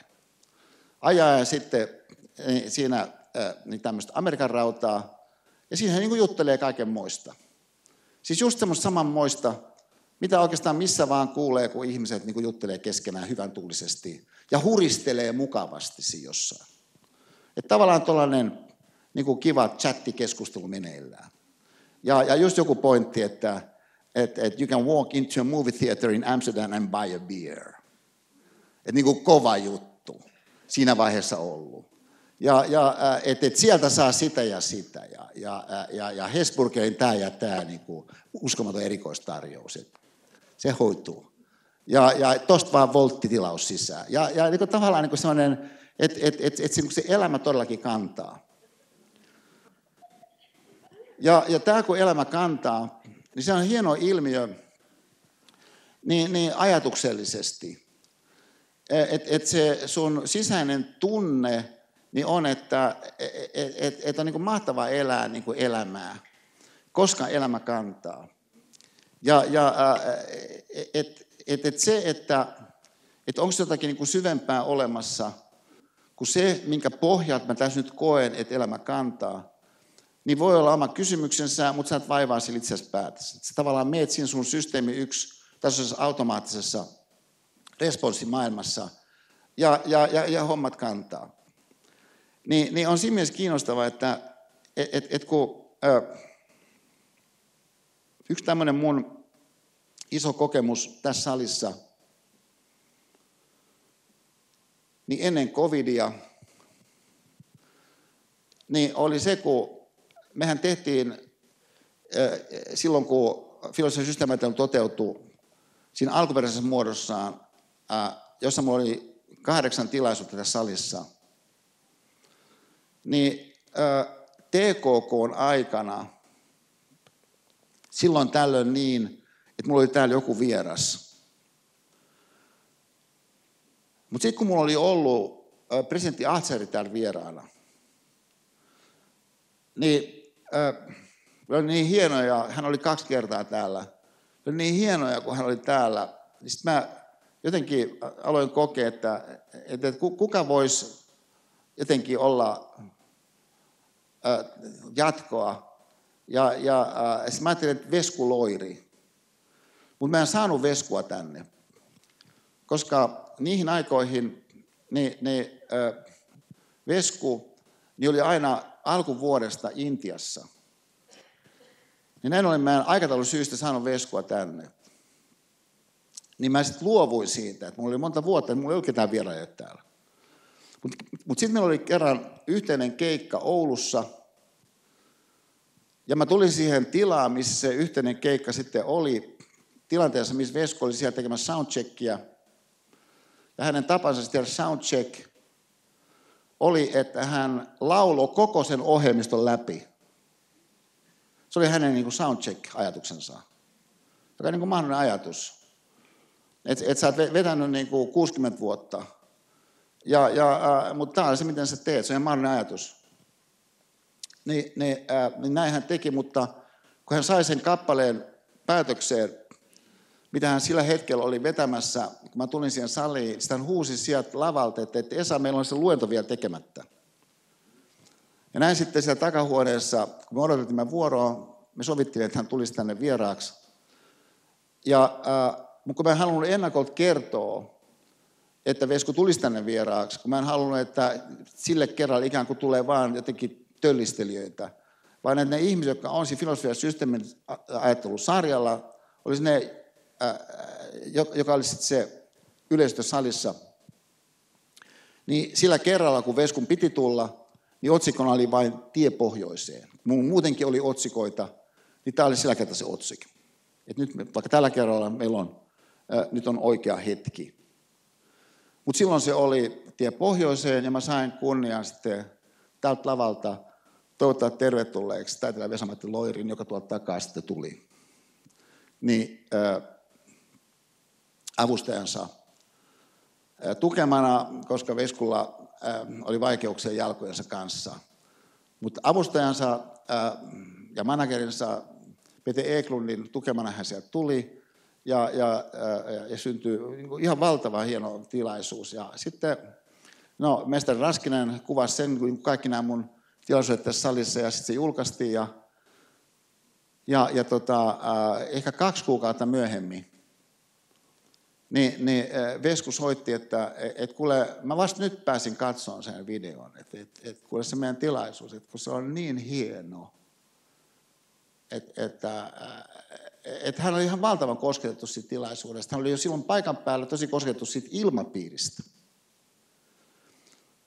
No, sitten hän jatkoi näin, että, että, että mä oon tekemässä nyt syksyllä niin, niin mun viimeisen levyyn, ja mä haluan ehdottomasti sulta niin yhden sanotuksen siihen mun viimeiselle levylle. Ja, ja, ja, ja tota, ää, no, näin sitten, tämä oli valtava kunnia, mä, mä olin tosi innostunut, ja mä tein sitten oikeastaan samana iltana semmoisen kappaleen otsikolla Elämäni laulu.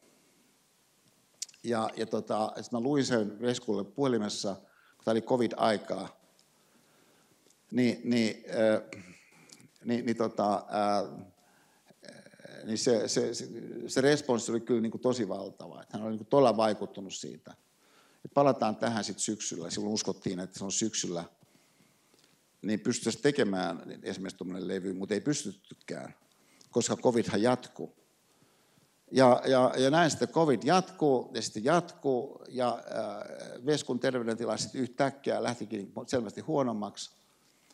Ja sitten kun mä, mä sit soitin seuraavan vuonna hänelle, että et kuule, miten se levyn tilanne on siinä vaiheessa, kun alkoi taas näyttää, että voitaisiin tehdä niin semmoinen levy. Niin hän sanoi, että kuule, levyä ei tule, koska mä tulen kuolemaan. Ja äh, sitten hän täysin rauhallisesti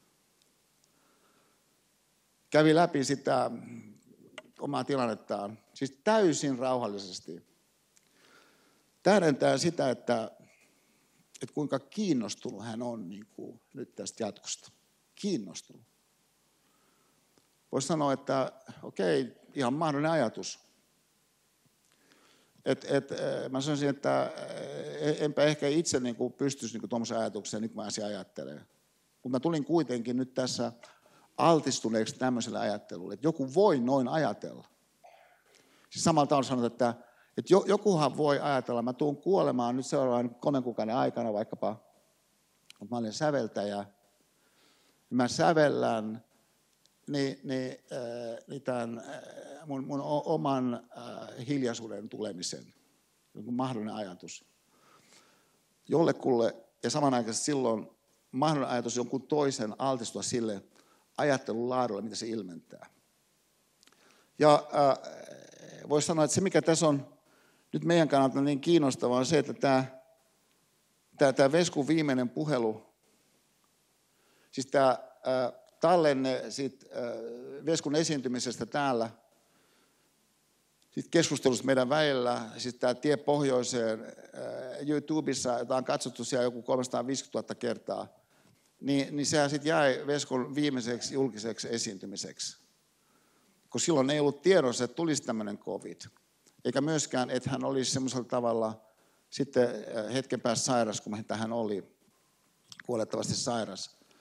Mutta tämä viimeinen puhelu niin on siinä mielessä kiinnostava, että nyt kun te ajattelette, niin sitä ää, ideaa, mikä, mikä tässä, tässä Platonin kirjaamassa niin sanotussa apologiassa Sokrateen puolustuspuhe tulee esiin.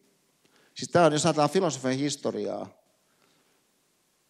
eikä ajatella filosofian historiaa jonakin älyllisenä briljeraamisena, vaan ajatellaan filosofian historiaa kulttuuri-ilmiönä. Jos ajatellaan, että, että mikä filosofian historiassa niin on ehkä kaikkein keskeisin yksittäinen kohta, on semmoinen kohta tässä ää,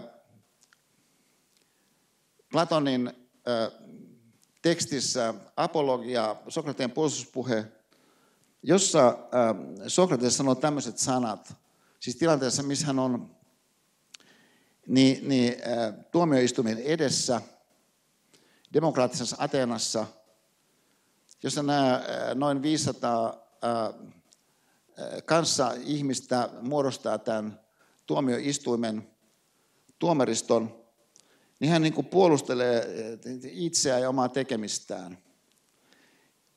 Tilanteessa, missä häntä uhkaa siis kuoleman tuomio, niin hän tuo täällä esiin näin, että ihmisen suurin hyvä on puhua päivästä päivään hyveestä – ja sitä kaikesta, mikä on ollut aiheena kuulemissamme keskusteluissa, ja nyt tulee tämä oleellinen kohta, ja silloin, kun olen tutkiskellut itseäni ja muita, ja elämä ilman tätä tutkiskelua ei ole elämisen arvoista. Siis elämä ilman tätä tutkiskelua ei ole elämisen arvoista. Se on niin mahdollinen ajatus. Että et on niin yksi pointti se, että et, et, että sä lilluttelet jossakin fiidissä, ja se on niin mahtavat fiilikset siinä jossakin huristelussa. Mutta toinen vaihtoehto niin on se, että sä tutkiskelet sitä, mitä tarkoittaa ihmisenä oleminen. Ja, ja äh, voisi sanoa, no minimihavainto esimerkiksi, jos ihminen tutkiskelee, mitä on ihmisenä oleminen, on nyt huomata, että no mulla on esimerkiksi tunteita, mulla on kokemuksia, mulla on erilaisia siis sellaisia tapoja äh, hahmottaa, jotka, äh, jotka, jotka oikeastaan on niin ällistyttävän hienovaraisia. Niin henkilö tutkisi tätä. Ja miksi näin? Näin siitä syystä, koska on tietynlainen tekeminen, mitä hän kuitenkin sitten ihmisolentona kaiken aikaa tässä joka tapauksessa sekä saa tehdä että joutuu tekemään. Joka tapauksessa joudut tekemään jotakin juttuja, mutta jotkut jutut onkin merkityksellisempiä sun kannaltakin ajatellen kuin joku toiset on. Niin tästä näkökulmasta se, että sä siis hyödynnät sitä mahdollisuutta, mihinkä mihinkä Sokrates tässä kohdassa viittaa, tässä niin kuin kaikkein kenties kuuluisimmassa yksittäisessä kohdassa, siis englanniksi usein uh, unexamined life is not worth living. Niin, niin, siis tut, itseään tutkiva elämä, itseään tutkiskeleva elämä, niin on siinä mielessä kiinnostavaa, koska uh, Pulp Fiction elokuvassa niin tämä kontrasti tulee hyvin kirkkaasti esiin, koska Jules, tämä hahmo, jota John Travolta näyttelee loppuun asti pitää kiinni siitä, että ei ole mitään syytä sen kummemmin mitään mietiskellä. Joka on siis mahdollinen ajattelemisen tapa. Eikä tämä ole mikään kritiikki, tämä on vain, että ihminen pystyy tohon. Että, että, ihminen pystyy olemaan ajattelematta sen kummemmin oikein mitään. Ja silti subjektiivisesti kokea systeemi hän elelee, että siihen niin mainita elämää. Hän on oikeus tähän. Ja, ja, ja, ja mihinkä kaikkeen nähdään niin ajatelkaa vielä seuraavaa, nyt mä pikkasen ylitän tämän ajan. Niin, niin äh, että äh, tämän, tämän kirjan, tämän mustan kirjan julkistaminen, kun oli tiistaina, niin, niin sunnuntaina mä yhtäkkiä keksin, että kun sen tulee kaikenlaisia kiinnostavia henkilöitä, niitä henkilöitä, kenessä mä kirjoitan siinä kirjassa myös, niin, niin, äh, niin mä pyytäisin mestari Tiilikaisen, joka on mun tiimissä ollut pitkään, niin jos hän sattuisi olemaan vapaana kuvaamaan sen tilanteen. Ja, ja että et, otan kuvia sieltä. Myöskin mä ajattelin, että mä pitäisin pienen puheenvuoron siellä, että se olisi kiva saada ainakin johonkin arkistoihin. Ja no sitten sit, sit, tota, yksi niistä, Anna Jakob, tota, katsotaan tämä kuva, tämä on musta ihan aikamoinen kuva, minkä sitten mestari Tilkainen siinä otti.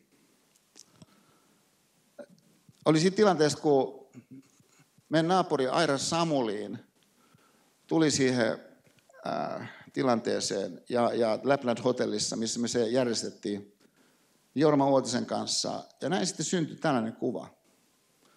No, sitten kun Aira yllättäen, kun hän oli siis aivan, a, a, aivan normaali, niin, niin, ja siinä lähtiessään vielä niin erikseen tuli sanomaan mulle siitä, että tämä viitaten siihen mun puheeseen, että tämä Esa, tämä painotus suomen kielestä, tämä rakkaus suomen kieleen, tämä on niin tärkeää. Hän sanoi. Niin äh, kuitenkin sitten kuolikin äh, niin viisi päivää myöhemmin. Niin äh, monethan sitten kirjoitti tällaisia rest in peace-tyyppisiä juttuja – mutta mä koen, että, koen, että et, et, et, en, en mä halua nyt tuollaista tehdä. Ja, ja tota, mutta sitten Eero lähettikin niin ne kuvat, mitä hän oli ottanut siitä tilaisuudesta illalla. Että hän katseli näitä kuvia ja tää, et siellä oli niin tällainenkin kuva. Ja jolloin sitten mulle tuli tällainen lause. Siinä tilanteessa kun, että kun hän tuli, valo tuli. Kun hän lähti, valo jää. Niin mulle tuli tämmöinen lause. Tällainen siis ajatus. Vaikka tämä on ihan mahdollinen ajatus. Että se ei ole kysymyksessä ikään kuin joku suuri verbaalinen briljanssi, äh, välähdys. Tämä on niin suomen kieltä, että mä sanoisin, niin kuka vaan ymmärtää tämän ihan heti. Ja, ja, äh, Mutta mutta moni on kokenut, että tämä kuvasi kyllä airaa. Mutta ei ainoastaan airaa. Et, et, et, et, et, et moni on sanonut mulle sen jälkeen, että et, et, et toi, toi lause on niin kuin mun, mun mummi. Sanoi yksikin henkilö. Ja, ja et, et, et, et siis, siis jos ajatellaan nyt takaisin siihen, että, että mitä me tässä salissa yritämme tehdä. Me yritämme tässä salissa tavoitella semmoista tilannetta, missä altistuisimme laadukkaalle ajattelulle. Se ei tarkoita sitä, että Esa Saanen mielestään esittää valtavan laadukasta ajattelua, toivoen, että ihmiset altistuisivat sille ajattelulle. Mitä mä toivon sen sijaan, että sä altistut sun omalle laadukkaalle ajattelulle. Mä toivon, että mun, saa olla siinä se oma roolini, niin Susanna Mälkkinä, kun te vedätte sen te, te, teidän oma jutun. Mutta bonk että siihen piste, ja nyt mä menin vähän ylitse, mutta mut jatketaan vaikka viisi yli. Eli 25 minuuttia tästä. Kiitoksia keskittymisestä.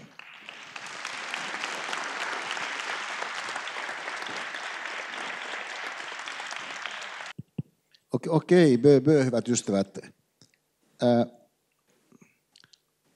mä tässä pikkasen ehkä unohdin, että tämähän on kuitenkin yliopistollinen kurssi. Sen lisäksi, että tässä on tiettyjä sellaisia kirjallisia ulottuvuuksia, jotka, jotka kyllä, niin mä uskallan sanoa näin, on aika palkitsevia. Sekä se referaattiosuus, että sitten varsinkin niin, niin tämän kurssimielessä päättävä niin, niin pohdintaessee, jossa ideana siis on se, että ihminen kirjoittaa elämästään niin siinä sävyssä, siinä tunnelmassa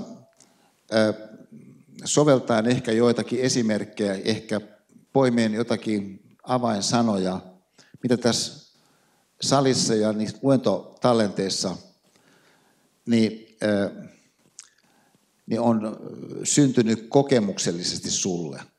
Että tässä mielessä se on sen ajattelun prosessin eteenpäin viemästä, niin, niin, niin siinä laadukkaamassa muodossa, mitä mä toivon, että tämä meidän ensimmäinen kohtaaminen tässä salissa, niin on jo antanut sulle tuntuman, että semmoista on olemassa. Ja tämä on tärkeä havainto, jos semmoinen havainto syntyy, että ihminen voi havaita, että hänen ajattelunsa on jossakin tilanteessa laadukkaampaa kuin jossakin toisessa tilanteessa.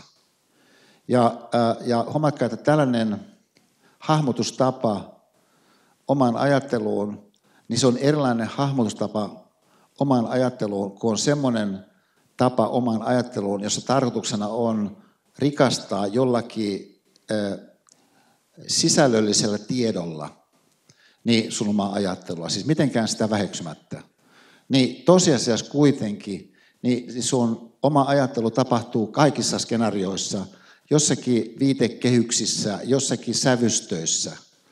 Ja tästä näkökulmasta on mahdollista esimerkiksi se, että et, et siinä sun ö, tosiasiallisesti toteutuvassa ajattelussa, niin voisi olla enemmän mukana jotain sellaista, mitä mä olen kutsunut ylärekisteriksi. Tämä nyt on vain yksi nimike, mutta se ilmiö tässä on nyt tärkeä.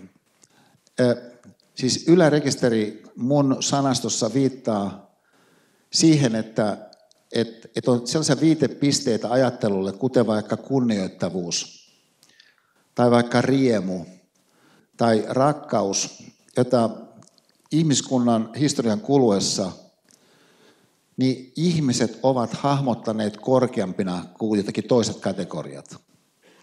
Ja nyt te, tällaisten korkeampien kategorioiden sävyllinen läsnäolo sun ajattelussa on tietenkin mahdollista ää, nykyistä enemmän, ää, jos sä ajattelisit asiaa.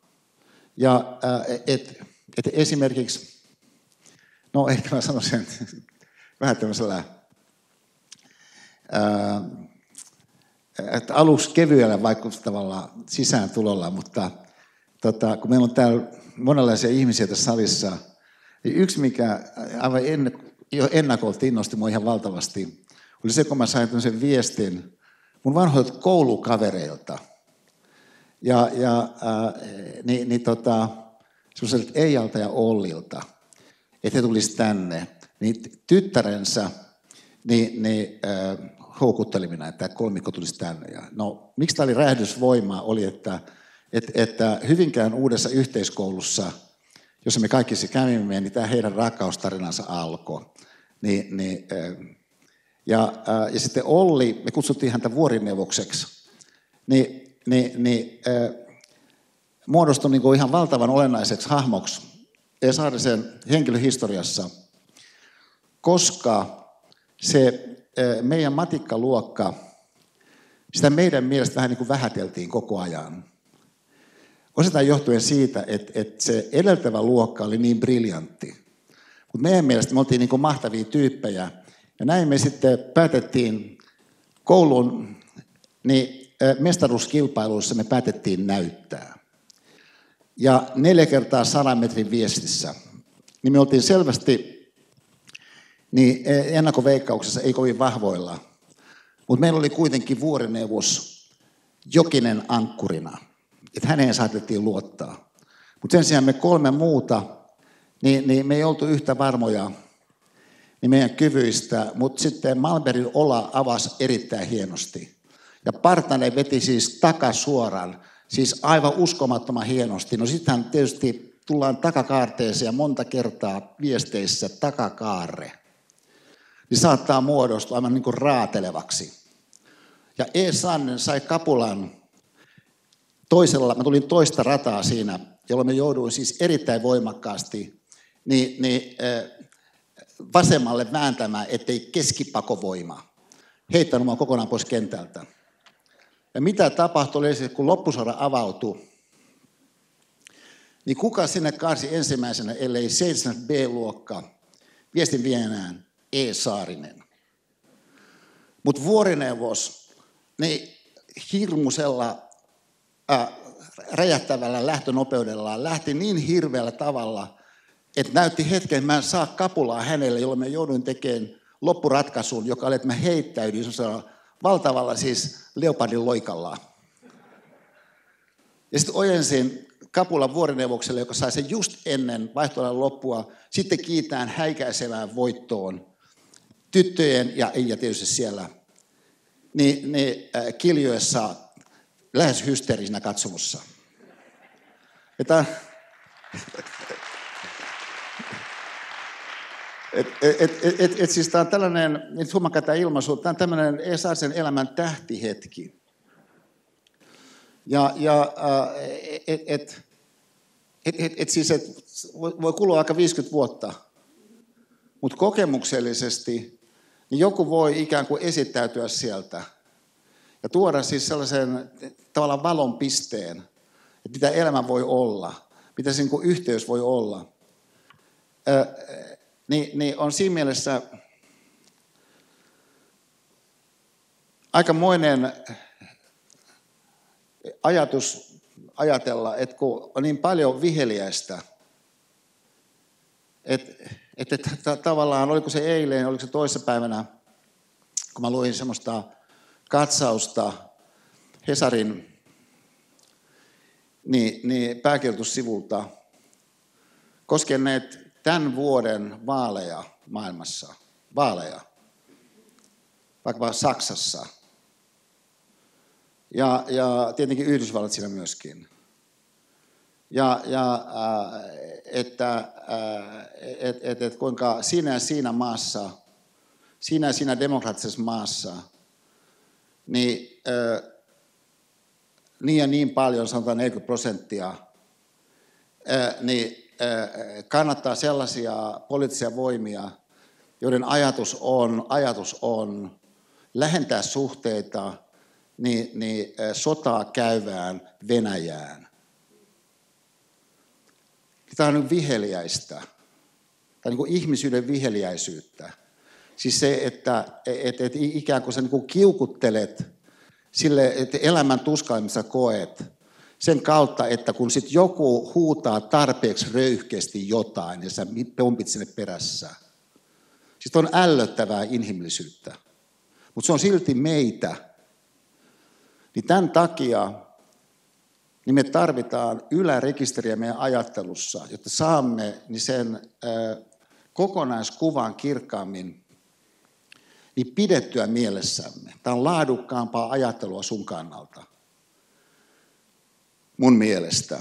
Mä sanon vähän toisaalta tavalla, että ja nyt, siis tämä on semmoinen nä- näkökohta, joka, ää, joka, joka tota,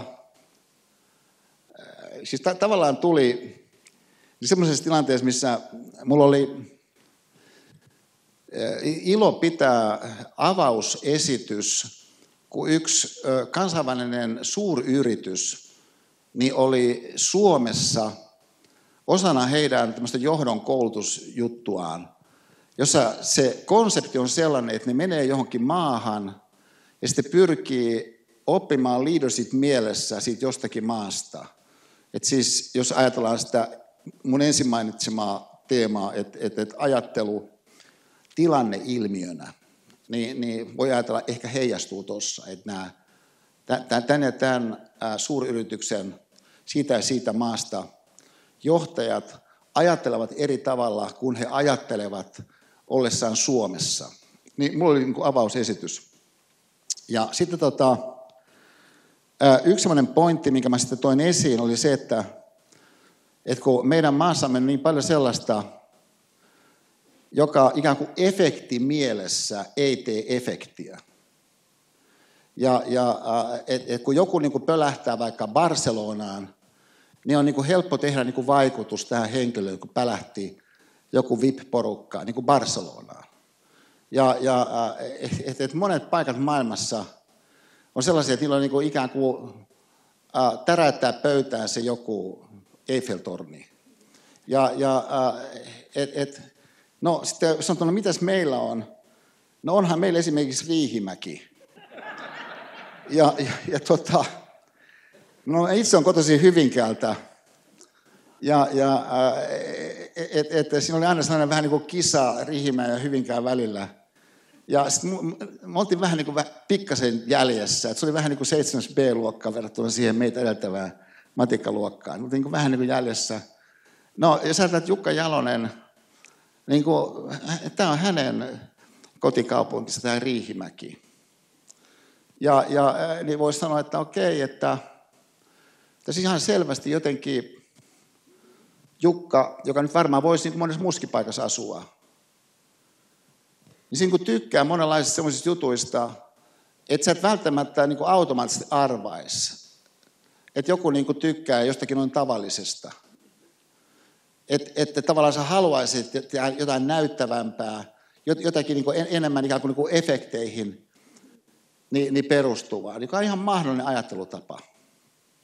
Mutta se ei poista sitä tosiasiaa, etteikö myöskin ole mahdollinen ajattelutapa ajatella näin, että, että, että on niin kuin hieno elää semmoisessa ympäristössä, missä esimerkiksi kun sut pysäytetään, jos poliisi sut pysäyttää, ja sä astut ulos sieltä autosta, niin todennäköisyys, että sut ammutaan on nolla. Siis nolla, ei, ei, ei siis esimerkiksi niin promille jostakin. Että et se on siis ihan nolla. Ja, ja et, et, et, niin tavallaan tämä tavallisuuteen liittyvä mahdollisuus on siis sellainen, joka musta on kiinnostavaa, niin kaikenlaisen semmoisen keskellä, jossa erilaisten efektien kautta niin meidän systeemit yksi niin on kyllä aika hereillä koko ajan. Jolloin voikin käydä näin, että, että sen henkilön elämä kaiken kaikkiaan lähteekin sitten orientoitumaan johonkin sellaisiin suuntiin, jotka niin kuin loppujen lopuksi ei ole mitenkään hirveän palkitsevia. Siis että se, että, että kuinka erilaista sitten se sun elämä siinä jossakin Trump Towerin kolmikerroksisessa niin, niin, äh, sviitissä on niin kuin Riihimäkeen verrattuna. Ja, ja et, et ihan mahdollinen argumentti on sanoa näin, että et, et sauna on parempi juttu kuin esimerkiksi Super Bowl. Koska sauna ei eristä ihmisiä toisistaan, Super Bowl eristää ihmiset, koska joku kannattaa tätä joukkuetta ja joku tätä toista joukkuetta. Et, et ajatus siitä siis, että et niin kuin niin kuin yhdistävyyksiä, se on ihan mahdollinen ajatus. Ja sitä kautta myöskin, että sä ajattelisit semmoisia, mitkä ei ikään kuin lähtötilanteessa on millään tavalla erityisen glorioisilla tavalla esiin nostettuja. Ehkä siinä sun omassa olemisessakin, niin arvokkuuksina. Niin se on ihan mahdollinen ajatus. Siis se, että et, et, et, et, et, tota, tässä on, Pipsahan on kotoisin pohjoisesta. Sen takia nämä Lappiin liittyvät asiat on, on, on, vaikka itse olen siis Hyvinkäältä, niin mulle aika sellaisia äh, tunneliikuttavia. Ja, ja tässä on esimerkiksi, tämä on sellainen YouTube-video, noin seitsemän minuuttia ehkä. Ja, ja tota, äh, tällainen mieshenkilö käy siinä äh, läpi niitä paikkoja, missä käytiin tämmöisen Mäntyvaaran taistelun niin ratkaisevia taisteluita. Ja äh, siis niin lopputuloksessa siinä on se, että tämä Mäntyvaaran taistelun, joka siinä näkyy, tämä Mäntyvaara, siis se ei ole mitenkään erityisen karismaattinen äh, vaara, että se on tuommoinen niin melkein vain kukkula. Ja, ja, mutta Suomessa on tämmöisiä paikkoja. Että et, et, tavallaan, että kun sä näet sen, sä et välttämättä ajattele, että onpa niin jotakin valtava hienoa. Mutta tätä kautta kuitenkin niin Stalinin armeija yritti koukkausta niin meidän selustaa, niin Kemijärven tiellä. Mutta siellä sattukin olemaan kolmessa niin, niin maalaistalossa niin Sallan miehiä, niin lepäämässä, jotka oli siis tässä vaiheessa kolme viikkoa taistelleina. Niin eh, kuka siellä oli saunassa, kuka oli missäkin. Jotka sitten kuuli, että mitä tuolta vaarasta oikein, mitä tuolla oikein tapahtuu. Ja ilman mitään kovin selvää suunnitelmaa he lähti sitten puolustamaan sitä, mikä on meille rakasta.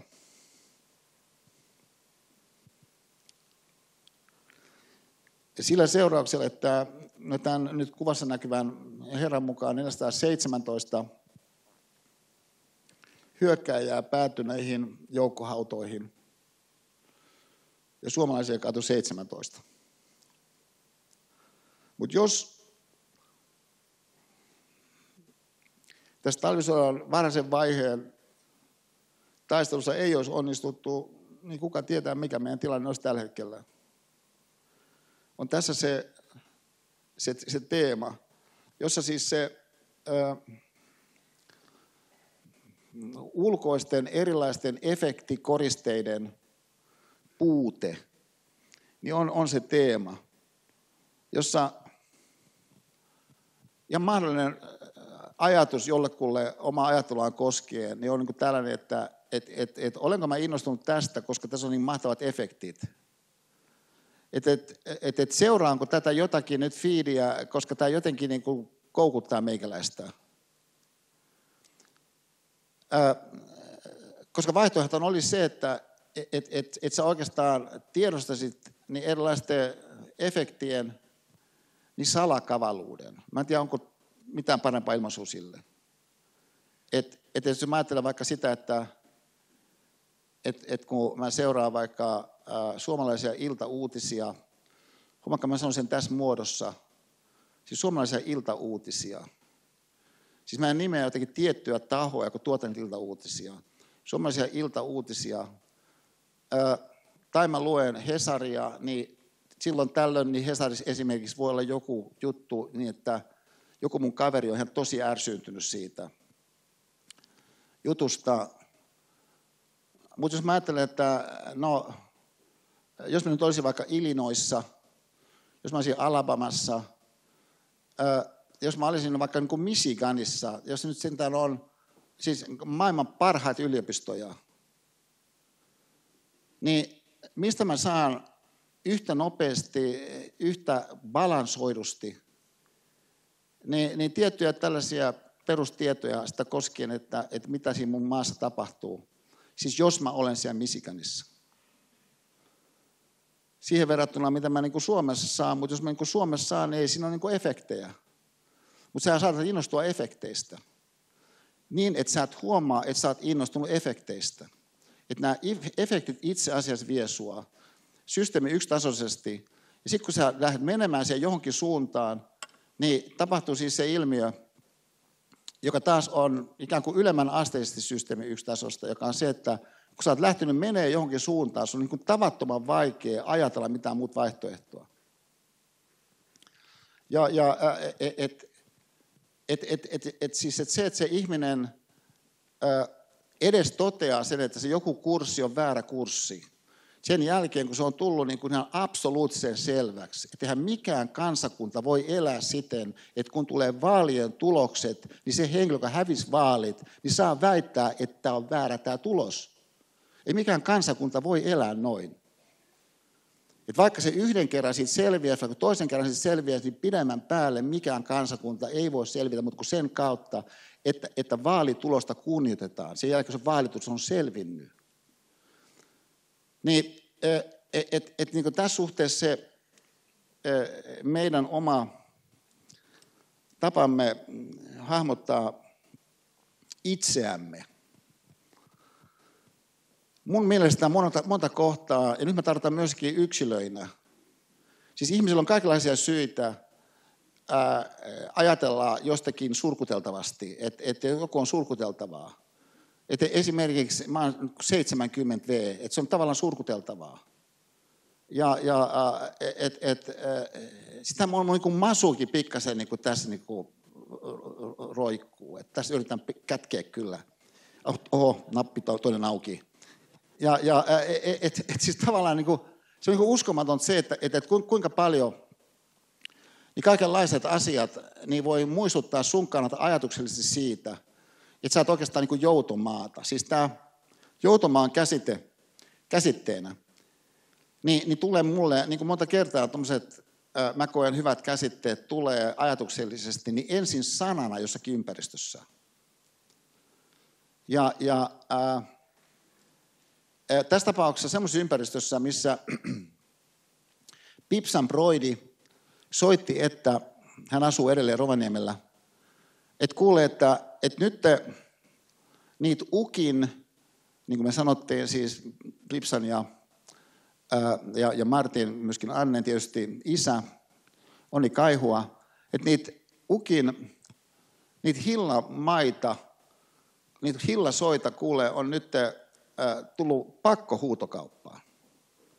Ja, ja, ja tota, Martti taas soitti siitä syystä, että koska hän hirvesti, niin, niin tämä kyseinen sata hehtaaria niin oli semmoista, missä just niillä soilla niin usein oli niitä hirviä, mitä Martin porukka sitten niin ampui. Ja, ja, ja tota, niin Martti oli huolissaan, mitäkään tälle nyt käy tälle maalle. Niin sitten hän ajatteli, että okei, että, että ehkä Esa voisi ostaa tämän.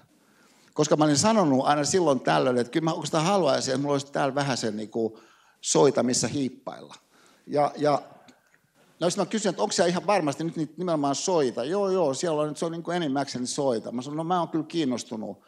Ja sitten, no sitten mä huusin siinä pakkohuutokaupassa niin, niin, niin sen, sen, sen kyseisen Suometsä palstan.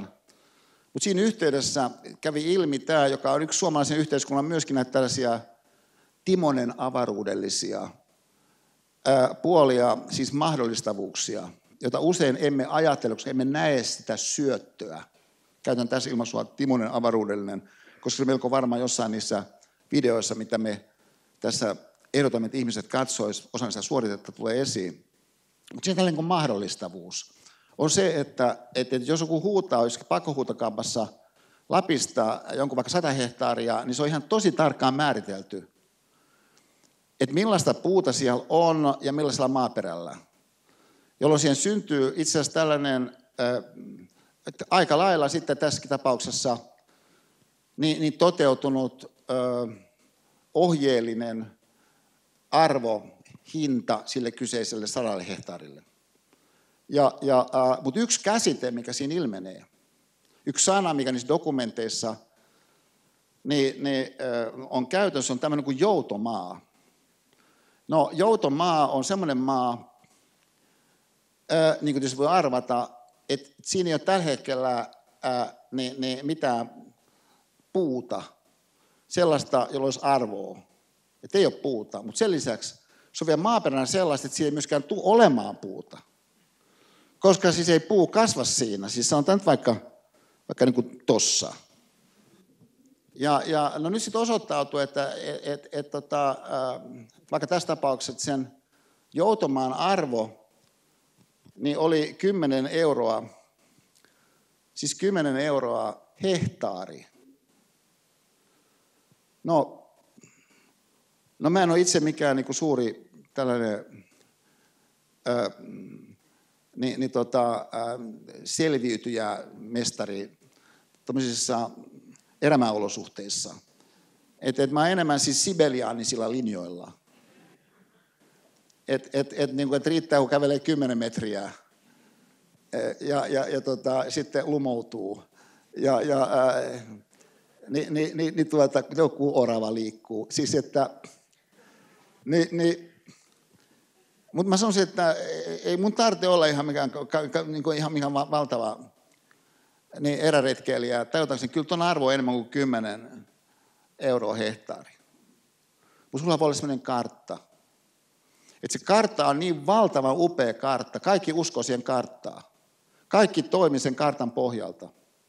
Et sen takia se on vaikea ajatella missään enemmän ylärekisterillisessä, ylärekisterillisessä siis arvon annon tästä tapauksessa vaikkapa suunnalla. Näin siitäkin huolimatta, että nyt on ihan mahdollista sun ajatella niin, että et, et, et, et, et on niin semmoisia asioita olemassa, niin, niin, jotka, joihin liittyy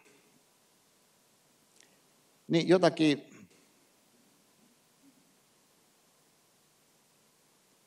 Mä huomaankin, että mulla ei ole tässä lainina tässä, mutta jonka liittyy jotakin, no ehkä mä pistän vain sen tähän.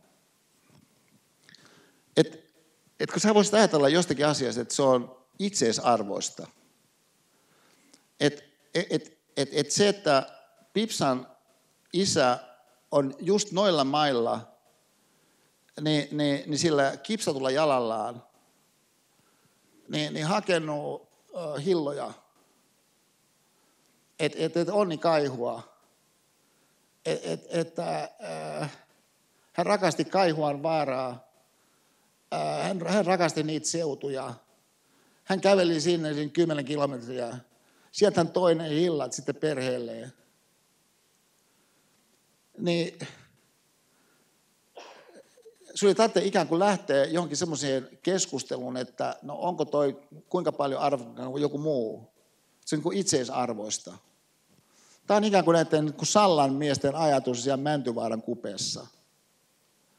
Ja, ja äh, nyt tämä on mahdollinen ajatus sun kannalta. Mutta se on myöskin mahdollinen ajatus sun kannalta ajateltuna niin siitä altistuminen laadukkaalle ajattelulle näkökulmasta. Että joku sun ajattelussa on sellaiset, jos sä onnistut sen ajatuksen ajattelemaan, sä teet enemmän oikeutta sille, mikä tosiasiassa sun kannalta kokemuksellisesti asia ajatellen on itseisarvoista. Siis jokinhan joka tapauksessa on. Mutta kun valtaosan aikaa, ja nyt mä oon tärkeässä kohdassa, mutta valtaosan aikaa sä ikään kuin et ehdi jotenkin ajattelemaan sitä tosiasiaa, että, että, että jokuhan on niin tuolla tavalla tärkeämpää kuin joku muu. Ja, ja, ja näin siitä syystä, koska sun, äh, mä, mä tiedostan, että tämä on tietyllä tavalla nyt kiistanainen väite. Ja, äh, ja tässä aikataulutilanteessa mä en ehkä kunnolla ehdi tätä myöskään avata. Mutta toivon, että kuitenkin tämä seuraava hahmotus on, on, on riittävän kiinnostava, että, että se ansaitsee sun jatkotarkastelua.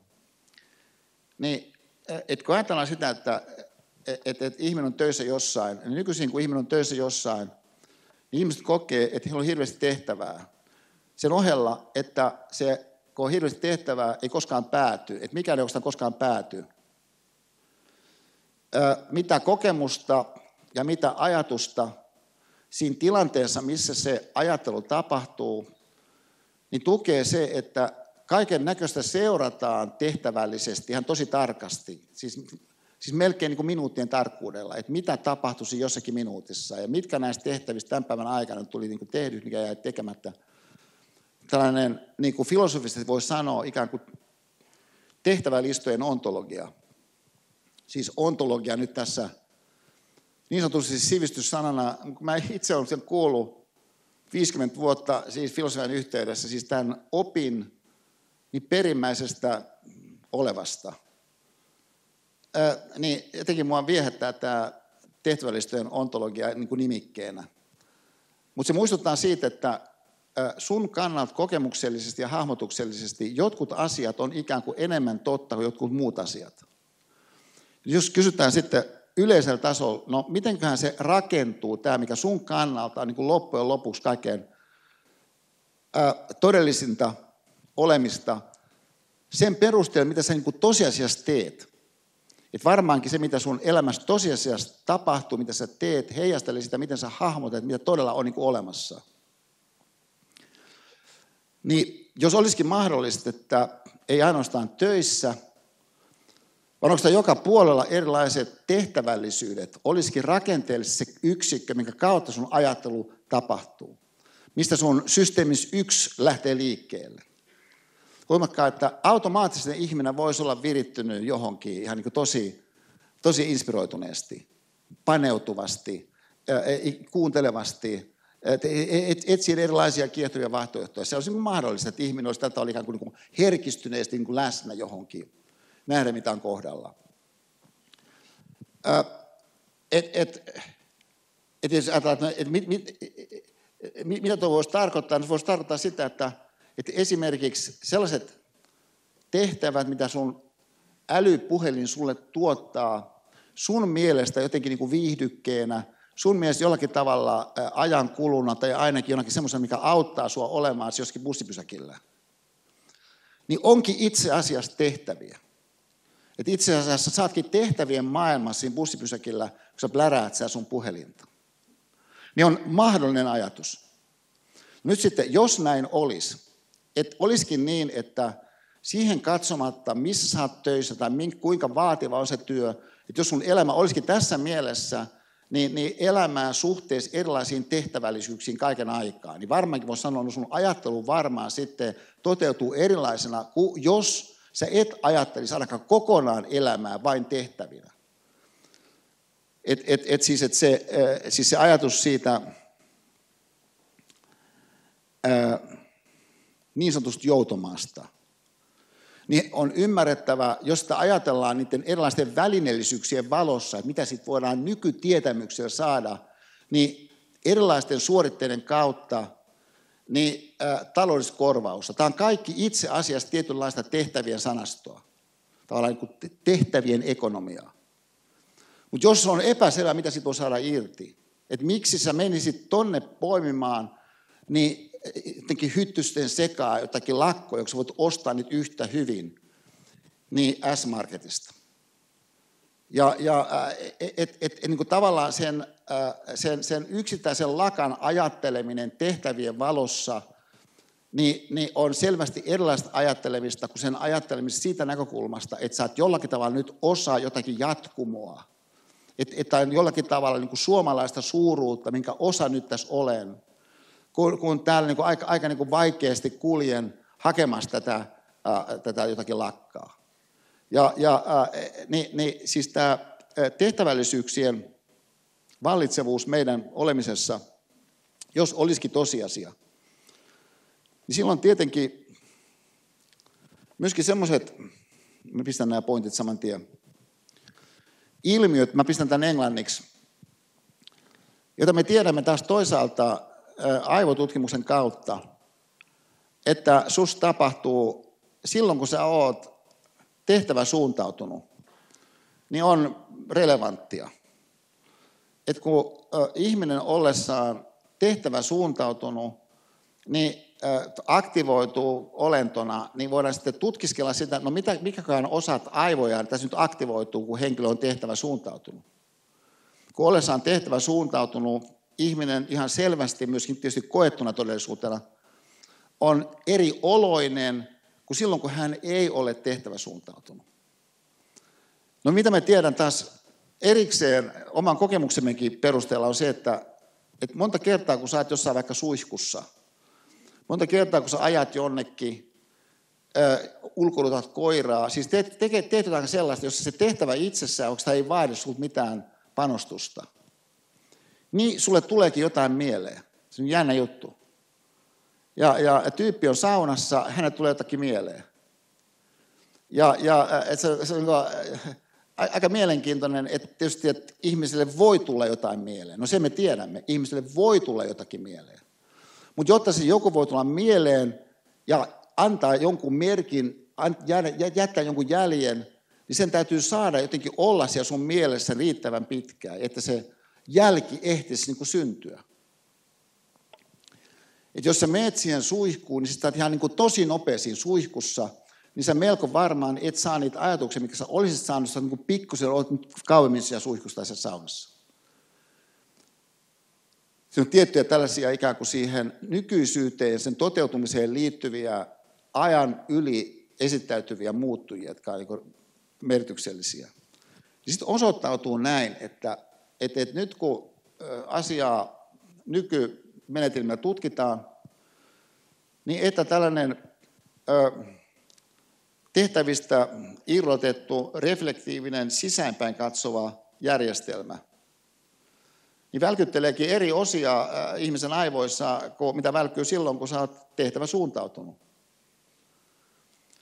Jolloin sitten voisi kysyä, että no kuinka paljon sulla mahtaa välkkyä se, mikä on tehtävä ö, irrotettua. No meidän aikaisempi tarkastelu just toi esiin sen mahdollisuuden, että sä ootkin itse asiassa melkein koko ajan tehtävä suuntautunut. Vaikka sä et ole tietenkään työtehtävä suuntautunut tai, tai opintotehtävä suuntautunut, mutta onkin toisenlaisia tehtäviä, mihin sä oot suuntautunut siellä bussipysäkillä. Sä pläräät sun kännykkää. Että tavallaan ne tilanteet, missä elämä tapahtuu, itse asiassa ohjaa sut olemaan ihan valtavan tehtävä suuntautunut koko ajan, mahdollisesti. Mutta silloin se tarkoittaa, että tällainen toinen puoli sinusta, mikä koko ajan on mukana, on alikäytössä. No mihinkähän sitten se toinen puoli tutkimuksen mukaan, tutkimuksen mukaan niin kuin ensisijaisesti niin kuin mahtaisi liittyä no, niin kuin semmoisiin asioihin kuin siis self-awareness, reflection, recalling personal memories, imagining the future. Sitten ehkä erityisen tärkeänä, feeling emotions about the psychological impact of social situations on other people. And for constructing moral judgments. Ja, ja että et, et tavallaan, että tuntuu äänestää, että jossakin ä, Saksan osavaltiossa, kyllähän niin voisi ajatella sitä jotakin kysymystä, niin, niin moraalisen arvostelmankin näkökulmasta. Ja, ja se on ihan mahdollinen ajatus.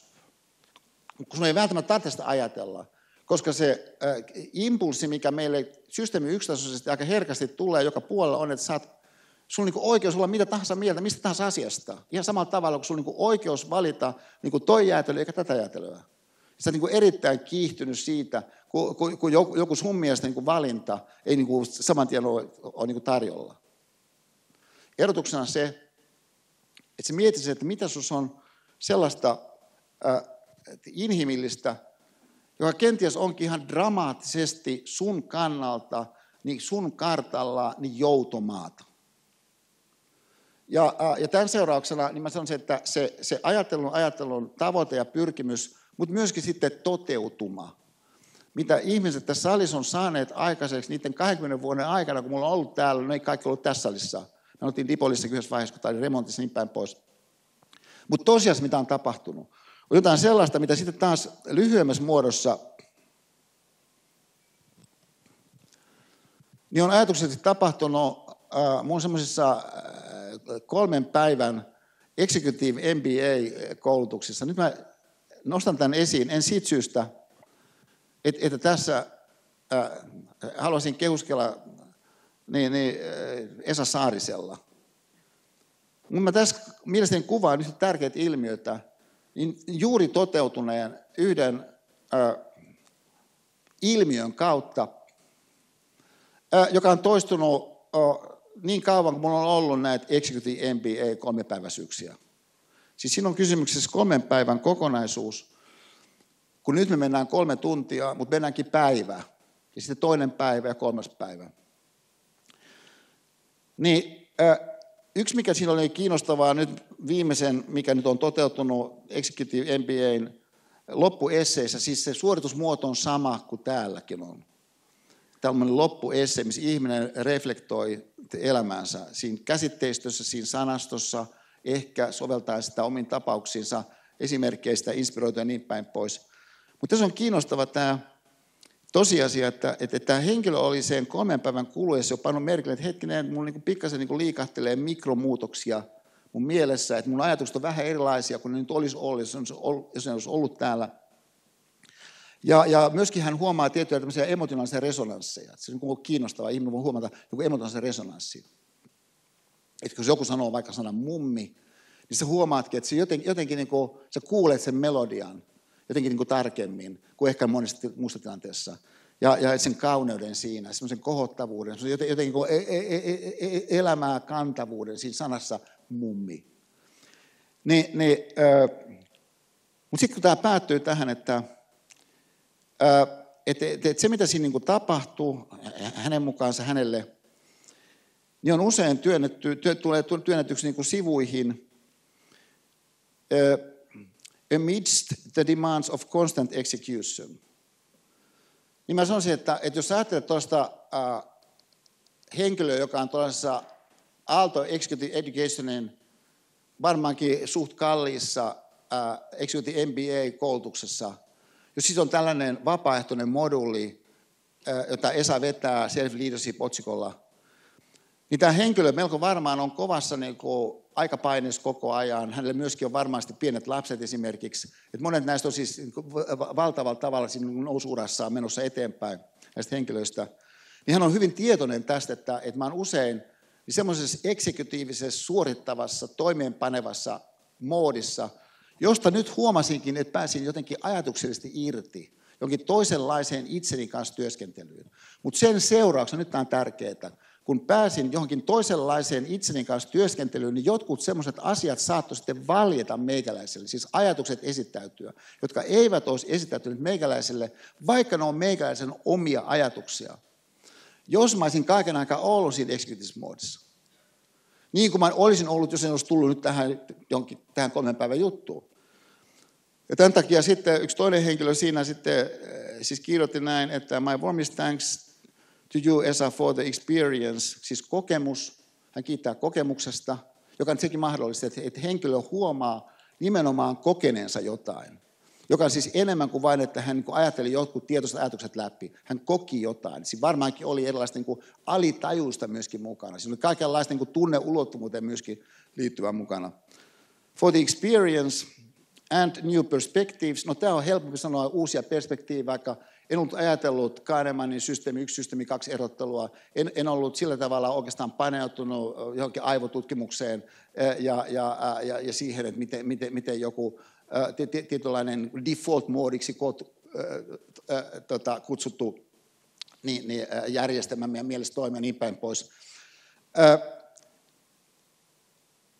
Niin perspective, new perspectives on tavallaan helpommin nimetä ne. Ehkä sitten oli joku slaidi siellä, mikä tuli esiin and will, I will carry with me through the rest of my life. Ja tämä on aika kova lause, jos se pitää paikkansa. Ja mutta huomakaa, se on ainakin mahdollinen lause, että joku voi ajatella näin. Mutta jos ajatellaan, että se henkilö ajattelee näin ilman, että hän niin kuin sinällään millään tavalla kokee paine, että hänen pitäisi just noin ajatella, niin, niin silloin me ollaan kyllä jonkun semmoisen äärellä, johon tämä mun viimeinen näkökohta toivoakseni niin, niin antaa tota, ää, lisäulottuvuuden. Ja nyt kun mä katson kelloa, mä huomaan, että mä ehkä muutaman minuutilla ylitän sen kello 18. Mutta Jaakko, nyt mä tarvitsen taas vähän pimeyttä tänne, tota, että näemme valoon kirkkaammin. Tota, koska nyt pieni videonpätkä, siis tämä on niin hyvä. Tota, tämä on tota, tällainen BBC-dokumentti kappaleesta Bridge over Troubled Water, jossa siis se keskeinen pointti nyt meidän kannalta on, että et, et, et, et, et, siis mä en ollut tietoinen siitä, että, että Bridge over Troubled Water alun pitäen oli ne kaksi ensimmäistä säkeistöä ainoastaan toistettuna. Et vasta loppuvaiheessa yhtäkkiä he keksi, että se kolmas säkeistö, ää, siis se Sail on Silver Girl, Sail on by, Your time has come ja niin päin pois, niin syntyi.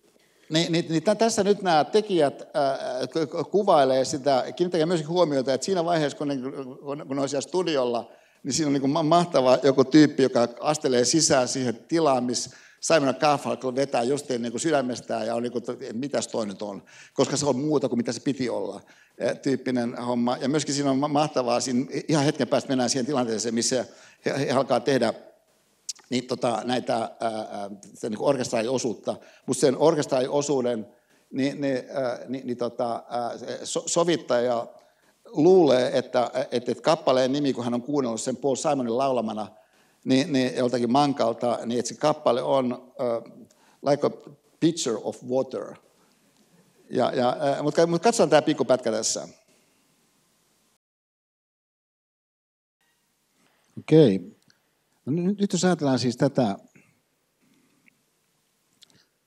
tätä ää, tätä metaforaa,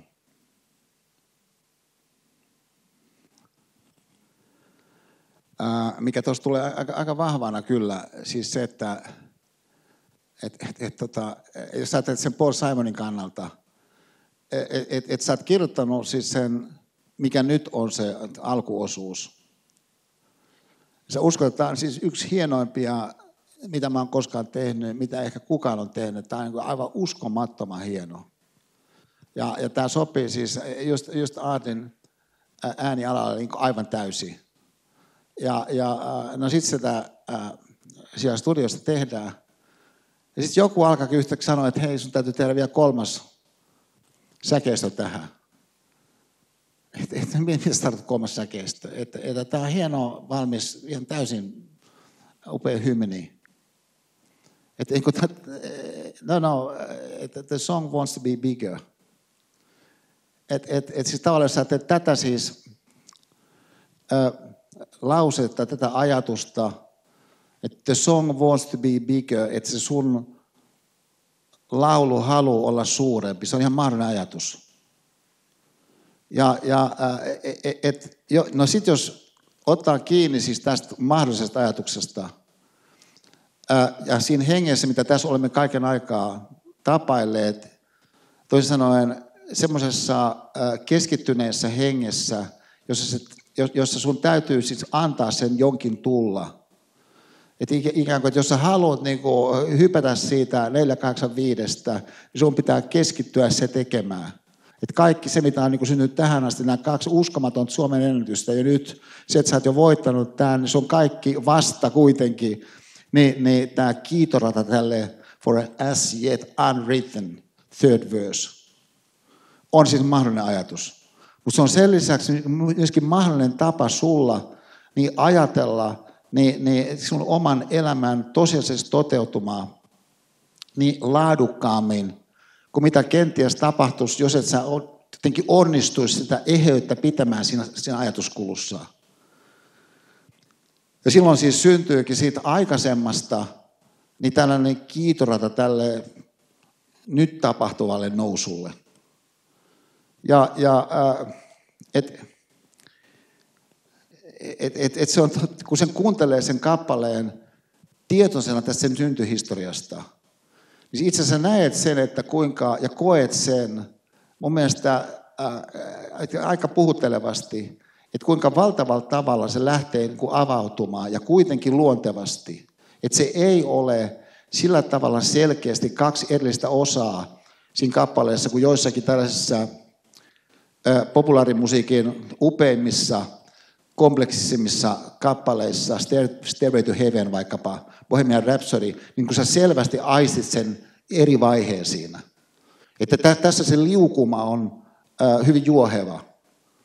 Ja, äh, Mutta kuitenkin, kun sä tiedät sitä katsoa, niin kun sä näet, että miten se kasvu lähtee tapahtumaan, miten se, miten, miten se, se uh, as yet unwritten third verse niin, niin, niin todellakin tekee oikeutta sille laululle niin, että se todellakin halus olla alun alkaenkin suurempi. Joka sitten taas puolestaan edellyttää sulta Paul Simonina niin sen säveltämisessä, säveltämisessä sitä, että sun täytyy pystyä luopumaan siitä sun alkuperäisestä aikaisemmasta ajatuksesta, että se on beautiful hymn, semmoisena on valmis. Niin, äh, niin se on se äh, ajatuskulku, minkä mä haluaisin tänään tässä teille esittää. Mä äh, kiitän tästä ihan valtavasta keskittymisestä ja kiitos kaikille, että tulitte mukaan tänne. Me nähdään 28. helmikuuta, mutta kiitoksia keskittymisestä. Kiitos.